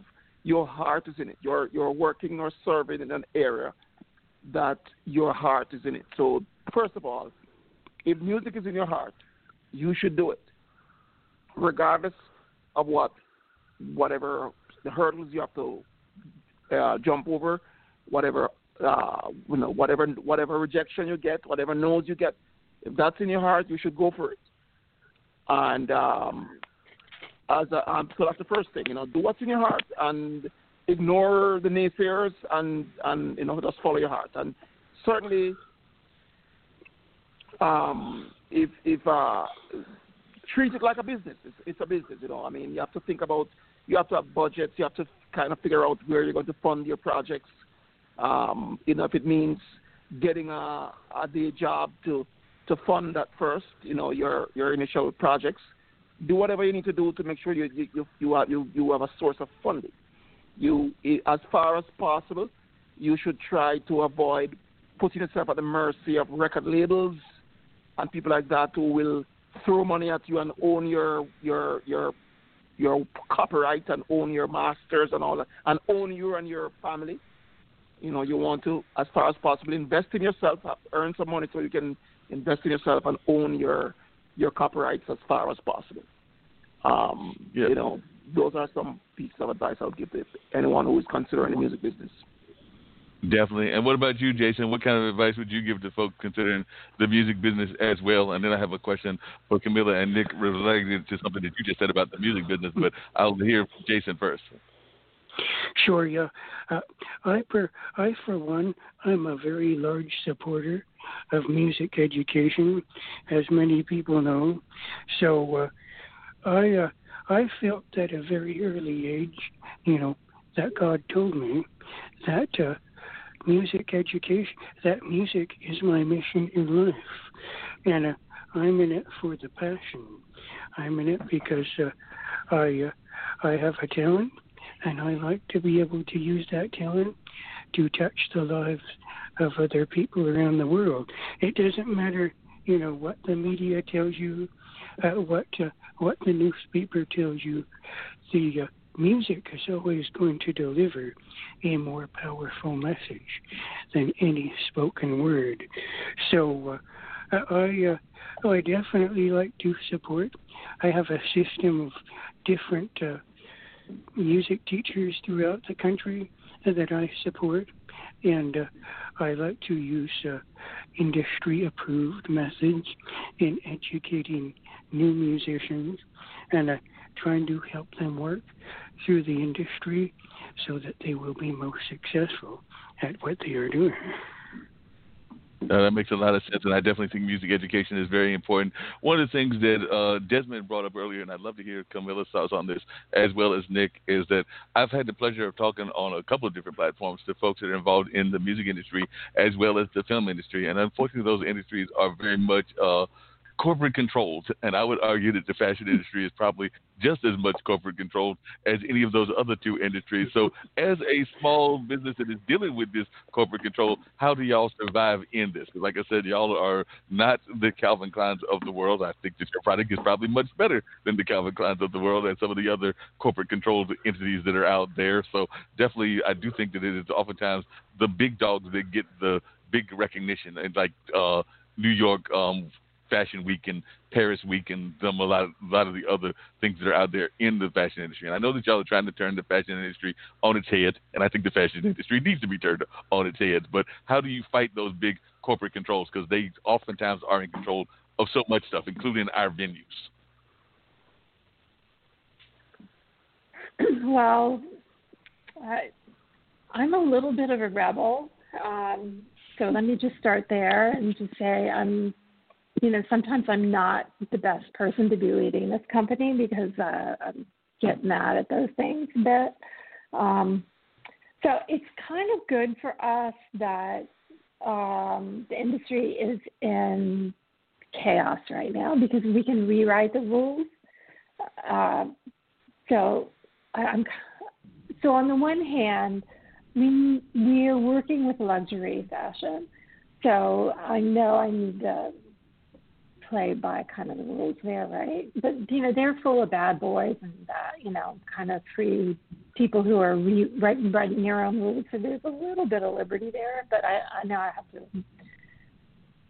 um, um, I'm going to just put an asterisk there for right now and come back to that in a second. Um, yeah. But as far as the rest of fashion, it, you know, we're rewriting it to future fashion with, um, on-demand manufacturing, customer co-creation, and that's all new. We're just creating that, and I don't think that it is, it's not controlled by anyone at the moment. And so I think we are in there with everyone else. I'm on the I triple E three D Standards Committee, and I think we're right in there writing the rules now. So um, we, we don't control it, we don't dominate it, but I think we're we have a seat at the table. We have key technology to make it happen. Um, so I, I feel like we're we're okay. Um, going back into um, uh, luxury, you know, I, I really am respectful of that business. I really, you know, I I, I to me, I think they're very important people. I respect their talent. Um, You know, my son, let me just say, I, I, you know, a lot of these people are, um, are you know, are are gender fluid, um, mm-hmm. and I'm very close to that community, um, and um, so I feel like that that's not corporate. Um, so, you know, I feel. Um, Like, you know, it, it's not difficult. It's- you might have noticed a change in your neighborhood lately. Yep, Sprint stores are now T-Mobile stores. Now that Sprint is T-Mobile, you get more coverage, value, and benefits than ever before. We've invested billions to bring our five G from big cities to small towns across America. And great coverage is just the start. From high-speed mobile hotspot data to weekly deals and giveaways, our customers get tons of great benefits. Head to your new T-Mobile store to learn more. Qualifying service and capable device required. Coverage not available in some areas. Some uses may require certain plan or features. See T Mobile dot com. Life gets more magical when you dream. So dream of a Disney cruise filled with magic and wonder. Hiya, pal! Sail from Florida to Disney's private island paradise and get ready for a dream come true with Disney Cruise Line. If I had to stay within, you know, the rest of fashion, that would, you know, we would be in trouble. No, he, we would be in trouble. Gotcha. What about you, Nick? Because, like I said, I've always had thought of the fashion industry being very corporate and not always thinking innovative thoughts, and definitely doing stuff in that whole A I space is definitely innovative. Now, they have done some things every once in a while innovatively, but not on a consistent basis. That's right. I think, uh, you know, we're we're trying to reshape the industry as a whole, um, and there will definitely be some of the the larger uh, corporate players who are, are slow to change, um, but our our goal isn't necessarily to um, force those people out of the game. It's to, to bring them along um, in the change that we are, are trying to bring to the industry. So that makes a lot of sense, and definitely, I think one of the changes that I'll need to bring is I've got a good friend of mine that actually sells a lot of African fashions and things of that nature. So I don't know if there's any African fashion line, but I know that uh, Leonardo's wife is from Zimbabwe, and I've got a good friend of mine, uh, Hanif, that uh, definitely designed some stuff in that regard. So have you looked at any of the other countries in terms of some of the designs that y'all are planning to put together? I'm thinking Leonardo might even have some contacts for y'all in that regard as well, either directly or through his wife uh, that has helped him with yeah. this great restaurant of theirs. There's an African um, e-commerce site that um, I was introduced to a woman who ran that. Um, and I tried to work with her, but it was way too early in our product development. And she's like, what are you, not, you know, it's just too early. I have to reapproach her. Um, but yeah, I'd love to, because we do such cool prints. I think that's a natural for us to do that, to work with other countries. And we're working with Italian companies. We're being translated in Chinese. We're working with some Chinese luxury companies now. So, yeah. Uh, cool. Uh, so I, I family owns the, Go ahead. I, I was thinking our, our family owns the. Yeah, can you hear me? Mm-hmm. Okay, yeah. So my wife's family, um, we own the largest, or one of the largest textile factories in Zimbabwe, and uh, wow, we are awesome. We before thank you before the economy tanked even more in Zimbabwe. Um, we had about forty-seven retail stores, and it was casual fashion, but we also have a line, a few lines that are more high-end. And uh, and Mom, uh, she personally travels to establish a relationship around the world. I mean, she had relationships in North Korea. You know, uh, so she, she just had a, a very diverse pool of colleagues around the world in regards to raw materials. And she would have them all shipped to uh, Durham, South Africa, and they would uh, ship them up to uh, Bulawayo, and they would make whatever clothing necessary. Uh, they have moved toward being the middleman now, um, where they're they're uh, they're making clothing for uh, for line, uh, so they're they're manufacturing more now. And um, but yeah, that's that's it. If you uh, follow me on any of my social media, Leonardo Williams, or just go to my website, leonardo williams dot com, um, and just, you know, just shoot me an email. Or if you go to my web, my restaurant website, you'll see my wife and pretty much all the clothes that she wears. Um, it, it came from home, or, you know, when Mom and Dad come over here, they bring it. And What's that, the name of your website? Her name is, it's, uh, actually, your web- uh, are you on Insta- Your restaurant. Are you on Instagram? Of course I am. Um, so Savit- yeah, uh, with Camilla Olson, O L S O N, or Savitude. Okay, Savitude. If you follow uh, Jeff Doyle Williams, or Doyle Williams, uh, that's Z as in zebra, W E L I. That's her first name, Blaylee Williams. Or my B W E L I. Okay. Williams, yes. Yep. W I L L I A M. Yeah, or yep. Blaylee's okay. Kitchen is our restaurant. But just look at any of the attire that she's wearing. Uh, mm-hmm. My my family made that back home, or we have a friend in Atlanta that hand makes all of her clothing. Um, but yeah, we, we actually, Zwilly and I met. We were in a, um, a modeling agency that traveled back and forth to New York to North Carolina. We met doing that while in college, and um, so we the, the, the, the call is sort of full circle here because you guys are in the fashion industry. One of my closest friends has a, sh- a high-end fashion store here, um, Vert and Vogue. Um, Zwilly and I met in the fashion industry, and I'm a music educator. My degree is in music education. And I taught music for eight years before uh, moving into higher uh, into uh, school administration. So I'm loving this call, Mark. Well, good. Well, that's what we'd like to do is network and connect people that need to be connected on a regular basis and all of that. Have you ever thought about using um, A I, or are you using A I on the restaurant end? Because that's part of what Nick is all about is this whole A I technology aspect. So have you been using any of your A I aspects? As I'm just going to continue networking people on this great call in ours, and Nick might have some A I ideas for you in terms of things to do in that regard. So, Leonardo, have you been using the whole A I platform to get the word out about the restaurant?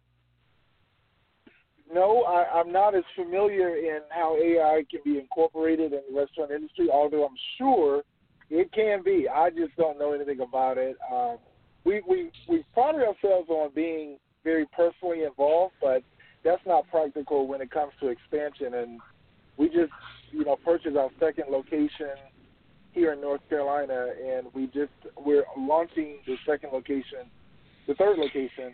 I guess it's the second location in Zimbabwe next month in February. So we're flying over to uh, to launch that. It's an eight-bedroom uh, bed and breakfast lodge restaurant in Zimbabwe.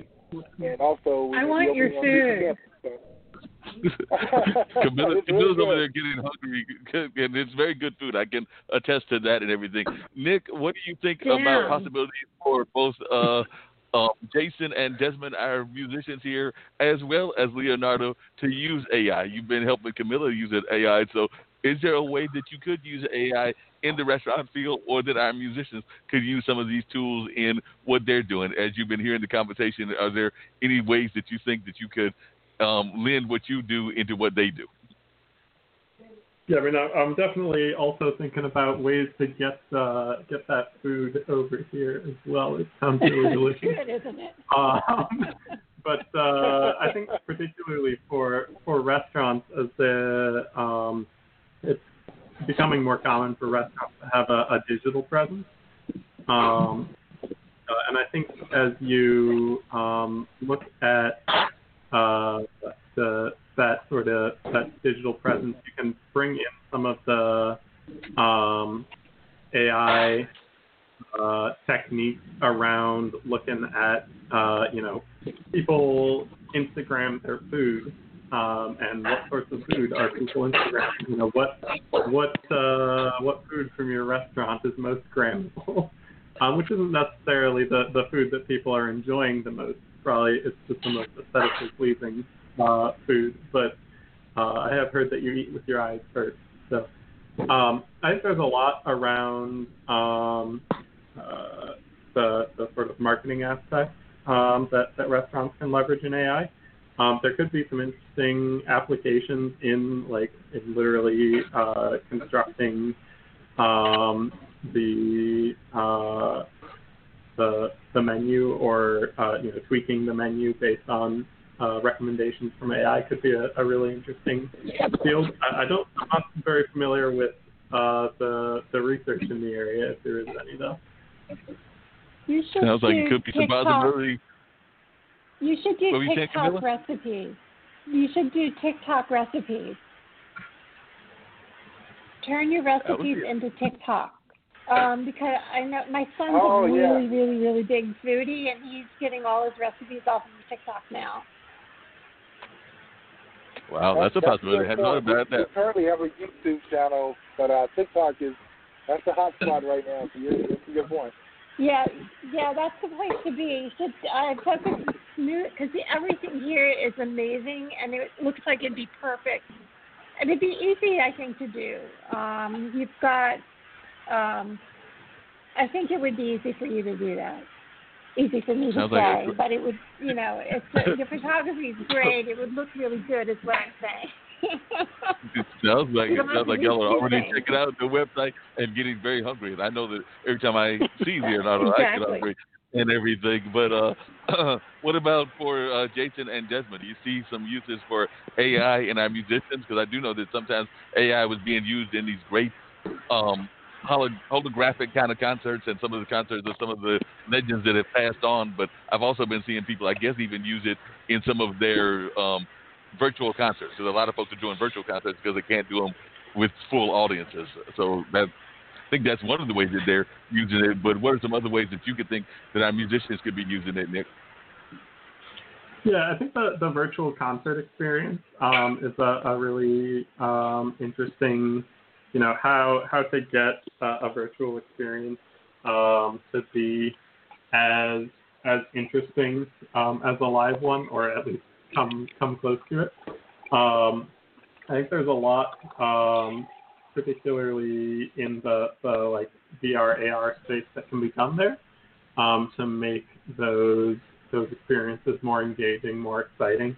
Um, and uh, I think you know, looking at it uh, from a, a strictly an A I perspective, um, I think doing the experiences that way. Um, doing experiences virtually like that gives you a lot of really interesting data um, around what uh, is drawing people to the experience. Um, so I, I could imagine um, if you had uh, a, a virtual concert experience, um, you could actually figure out, you know, what users are, or what, what uh, users isn't really the right term for, for a concert, but what uh, attendees are most excited by, what they're most engaged with, um, and that, that could be really uh, interesting data. Um, there's obviously all kinds of, of applications uh, of A I in music generally, um, down to you know yeah. A Is that write music, so they're they're probably not as good as uh, a genuine songwriter, um, but uh, there's, there's some really interesting stuff happening there. Yeah, that makes a lot of sense.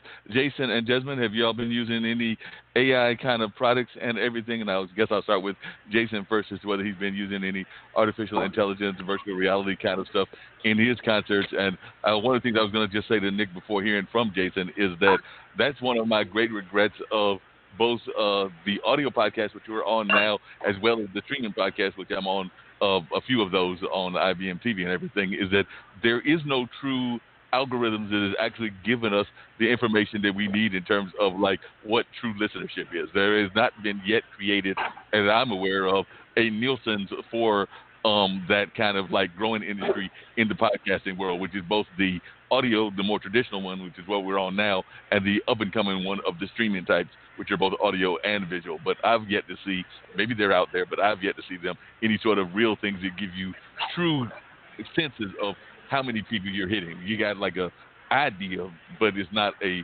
as accurate of an idea as what I feel you get from, say, the Nielsen's and the Arbitron and some of the other ones that have been out there for a while. Yeah, I've artificial intelligence, along with the creation of music, uh, the idea is very interesting. I think with, uh, I think possibly with live streaming concerts.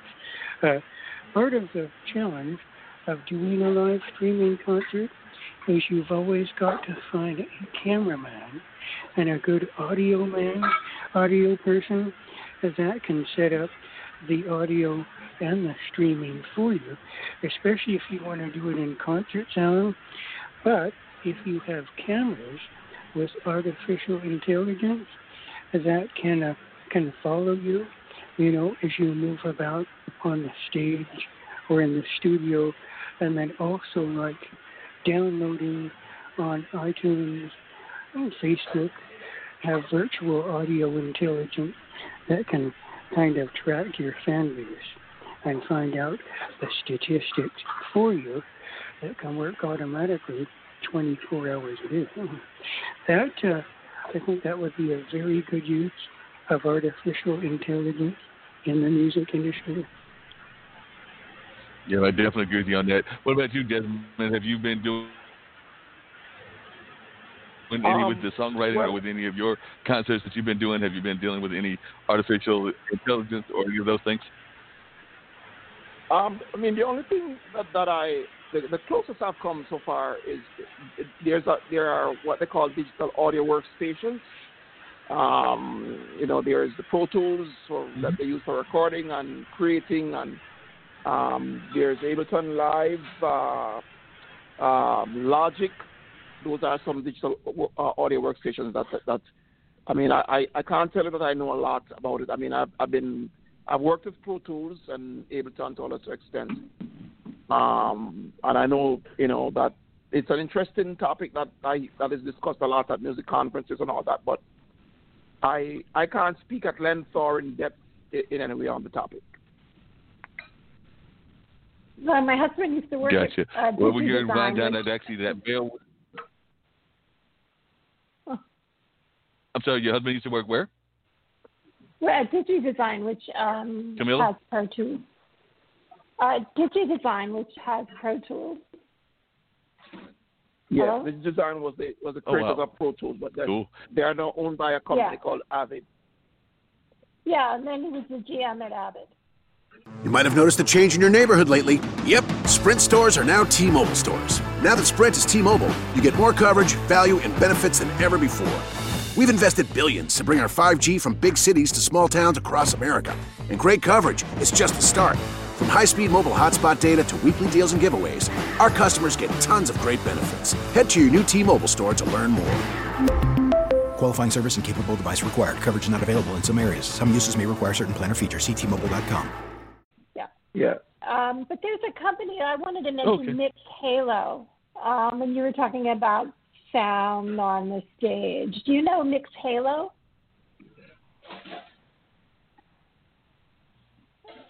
Um, Name doesn't ring a bell to me. I don't know if it rings a bell to any of our musicians. Yeah. Um, and what's his company do? I, Nick, do you know how to describe there, this one? There, there's, a, there's a company.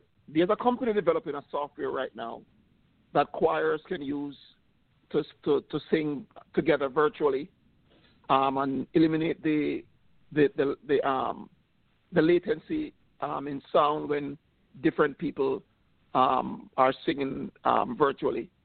Um, so that's oh, that's that great. Um, that's great. Yeah, that's so hard. Yeah, it's yeah. It, yeah um, I, I am. I'm. I, I, I was introduced but to it recently, and Nick I'm, Taylor I'm planning does that to use in concert. It. Nick Taylor does that wow. in con and the concert arena. Nick and I heard the first use of that.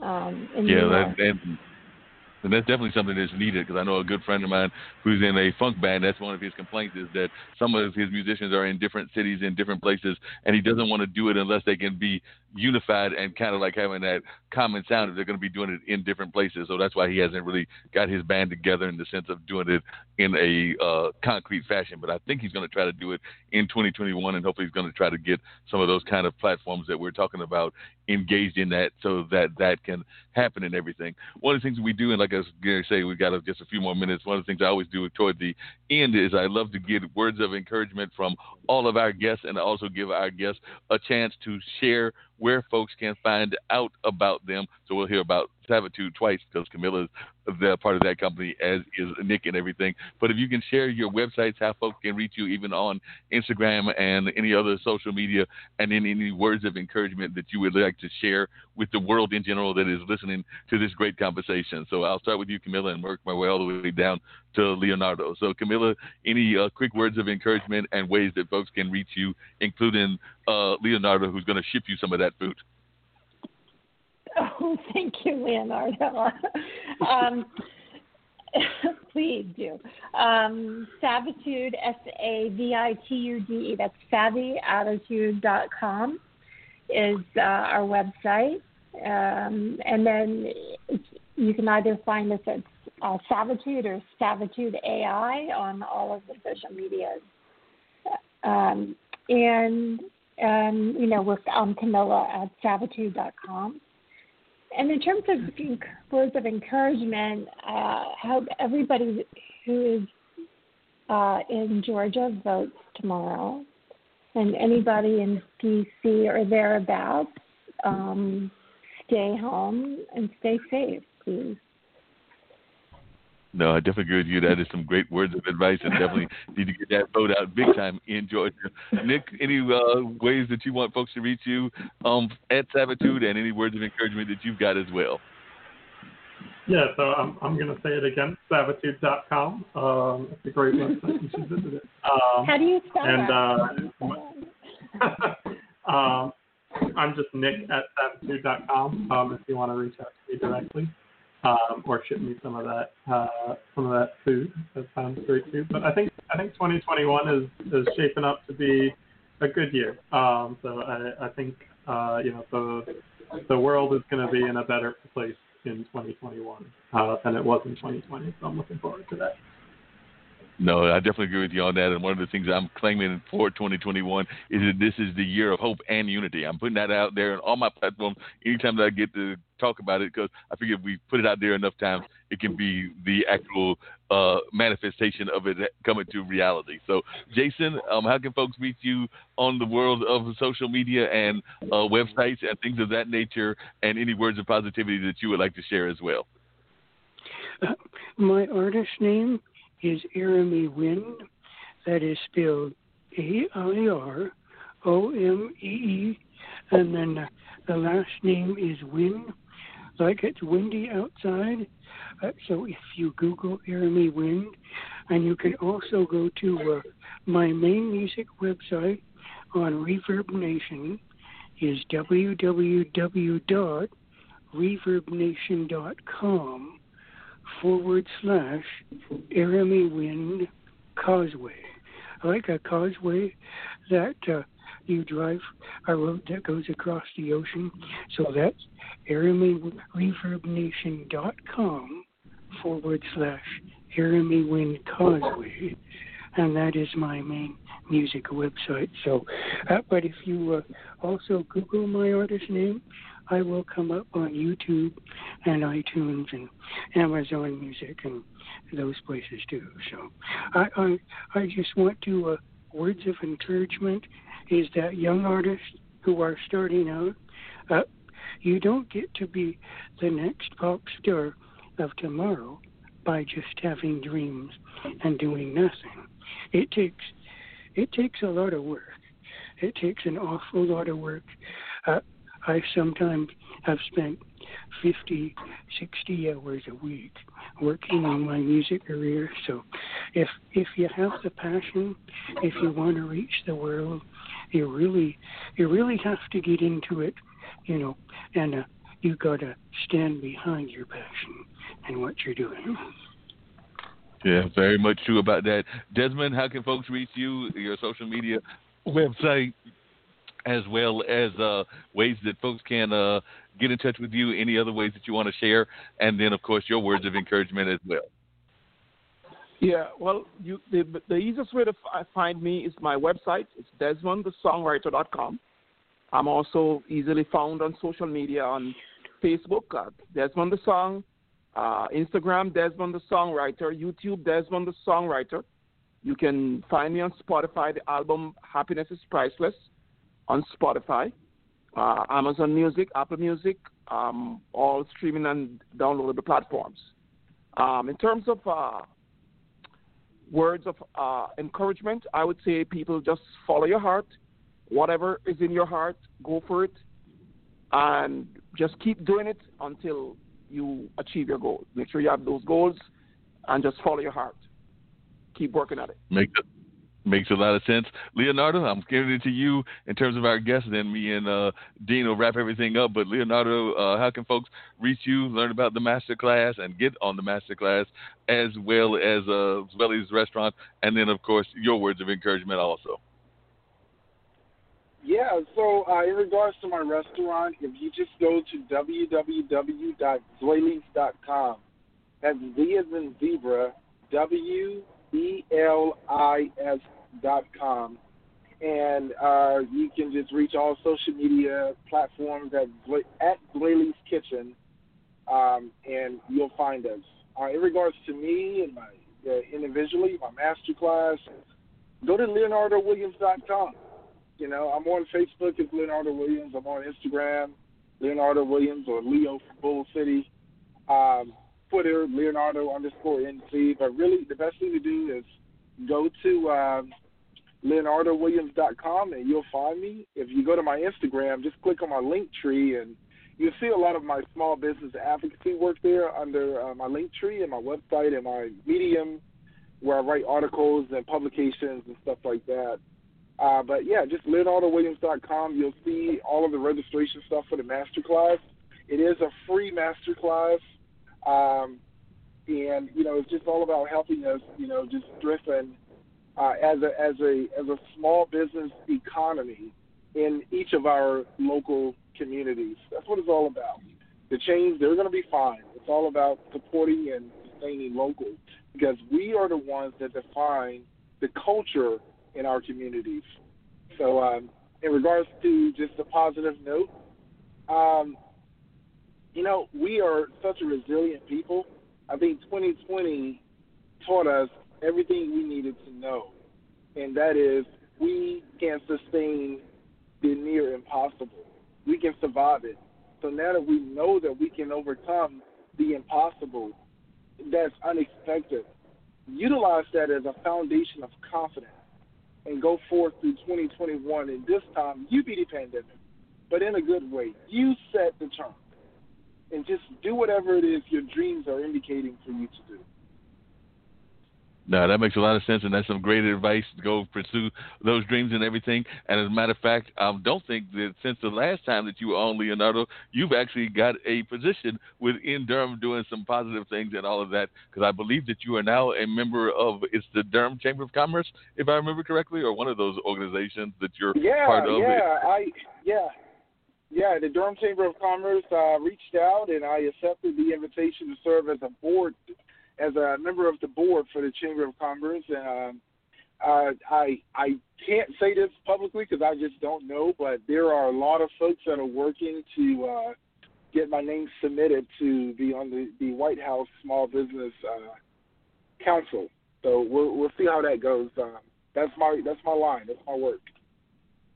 Sounds good. You're doing some amazing work and some great things in the community, and we're continuing to do great things here on uh, Straight Talk with Dean and Mark. So, uh, uh, Dean, what do you think? First uh, show for the uh, year. I think we had some great conversation and some amazing people doing some positive things. So what are your thoughts as to what we brought to the table for the first of the uh, Monday of the year of twenty twenty-one? Told you we we're going to try to have hope and unity, and I think we had some hope and unity messages in this conversation as well. So I was wondering what your thoughts are, and of course we're going to continue to try to bring these amazing guests on during the course of the rest of this year, as we've got off to a great start, I think, with this one, just like we ended with a great one uh, to end out twenty twenty. I think that we come back with some equal fire on twenty twenty-one. So um, definitely I think that part of what we need to do is encourage people to develop their dreams, whether that's in entrepreneurship, creativity, or activism, and that's part of the wheelhouses that I work in, and I think that we brought you some folks that share that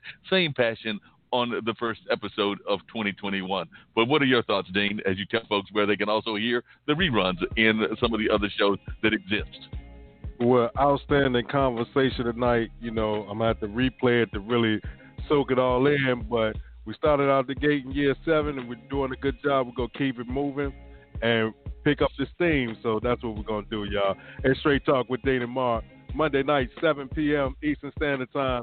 Don't forget to catch our replays on the Skyhawk Radio Network tomorrow night, and, well, tomorrow afternoon, and Wednesday afternoon at two p.m. And if you missed that, we got replays on Radio Public, iHeartRadio, Google Podcasts, Spotify, Spreaker, TuneIn, Stitcher, Podbean, Apple Podcasts, Podchaser, Podcast Addict, CastBox, PodFollow, Deezer, Jay Savin, and right here on Blog Talk Radio, where we are a part of the Level Podcast Network. You can also catch the following shows such as The Black Girl's Guide to Surviving Menopause, The Chef Gang Radio Show, Funk from the Front Seat, Funk Music with Zach, Learning Unwrapped, Let's K twelve Better, Marketing with Rush, Hashtag Rush Selfie, Mona Shake, The Minority Reports, Mullings, Music and Memories with Mark Lee, The Online Dinner Party with Mark Lee, Ben Fenton Road Trip, She's on Call, The Just Podcast, The Mark Lee Show, The Spin It Social Hour, Virginia Interfaith Live, and W N C Original Music. Like I always say, when you walk outside your front door, it's showtime, and the world is your stage. Just make sure that people are not watching the rehearsal. With that being said, it's a six-man Dean Geronimo. Happy New Year, y'all. Like I said, we got three hundred sixty-one more chances to write a new story, so let's make it happen. Have an outstanding week, and we see y'all in seven days. Yes, we'll see them in seven days with some more great guests. I'm going to be reaching out to some folks, seeing what other kind of amazing conversations we can have. But looking forward to that. Like I said, January fourth was the first one, and we'll come back with some more fire on January eleventh.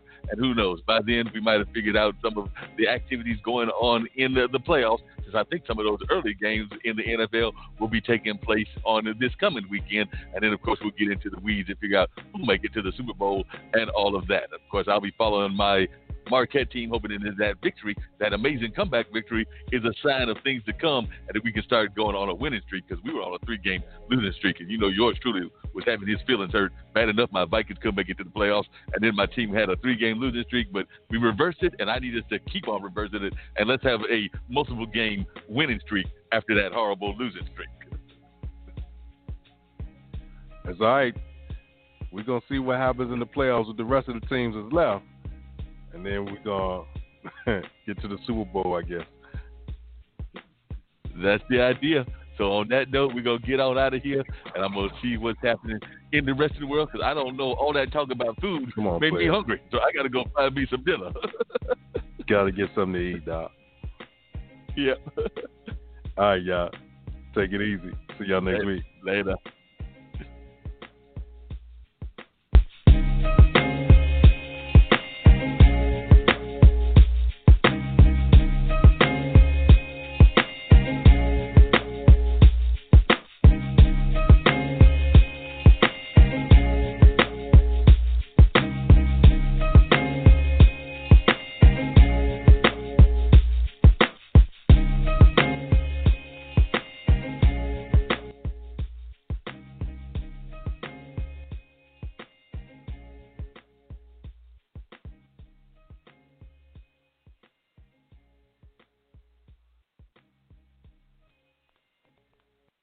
Might have noticed a change in your neighborhood lately. Yep, Sprint stores are now T-Mobile stores. Now that Sprint is T-Mobile, you get more coverage, value, and benefits than ever before. We've invested billions to bring our five G from big cities to small towns across America. And great coverage is just the start. From high-speed mobile hotspot data to weekly deals and giveaways, our customers get tons of great benefits. Head to your new T-Mobile store to learn more. Qualifying service and capable device required. Coverage not available in some areas. Some uses may require certain plan or features. See T Mobile dot com. Life gets a lot more magical when you dream. So let's dream of a vacation unlike any other. A magical Disney cruise. Hiya, pal! Where new stories meet tales as old as time. Enchanté, mon ami! And your family will be cared for the moment you step aboard. Sail from Florida to Disney's private island paradise and get ready for a dream come true with Disney Cruise Line.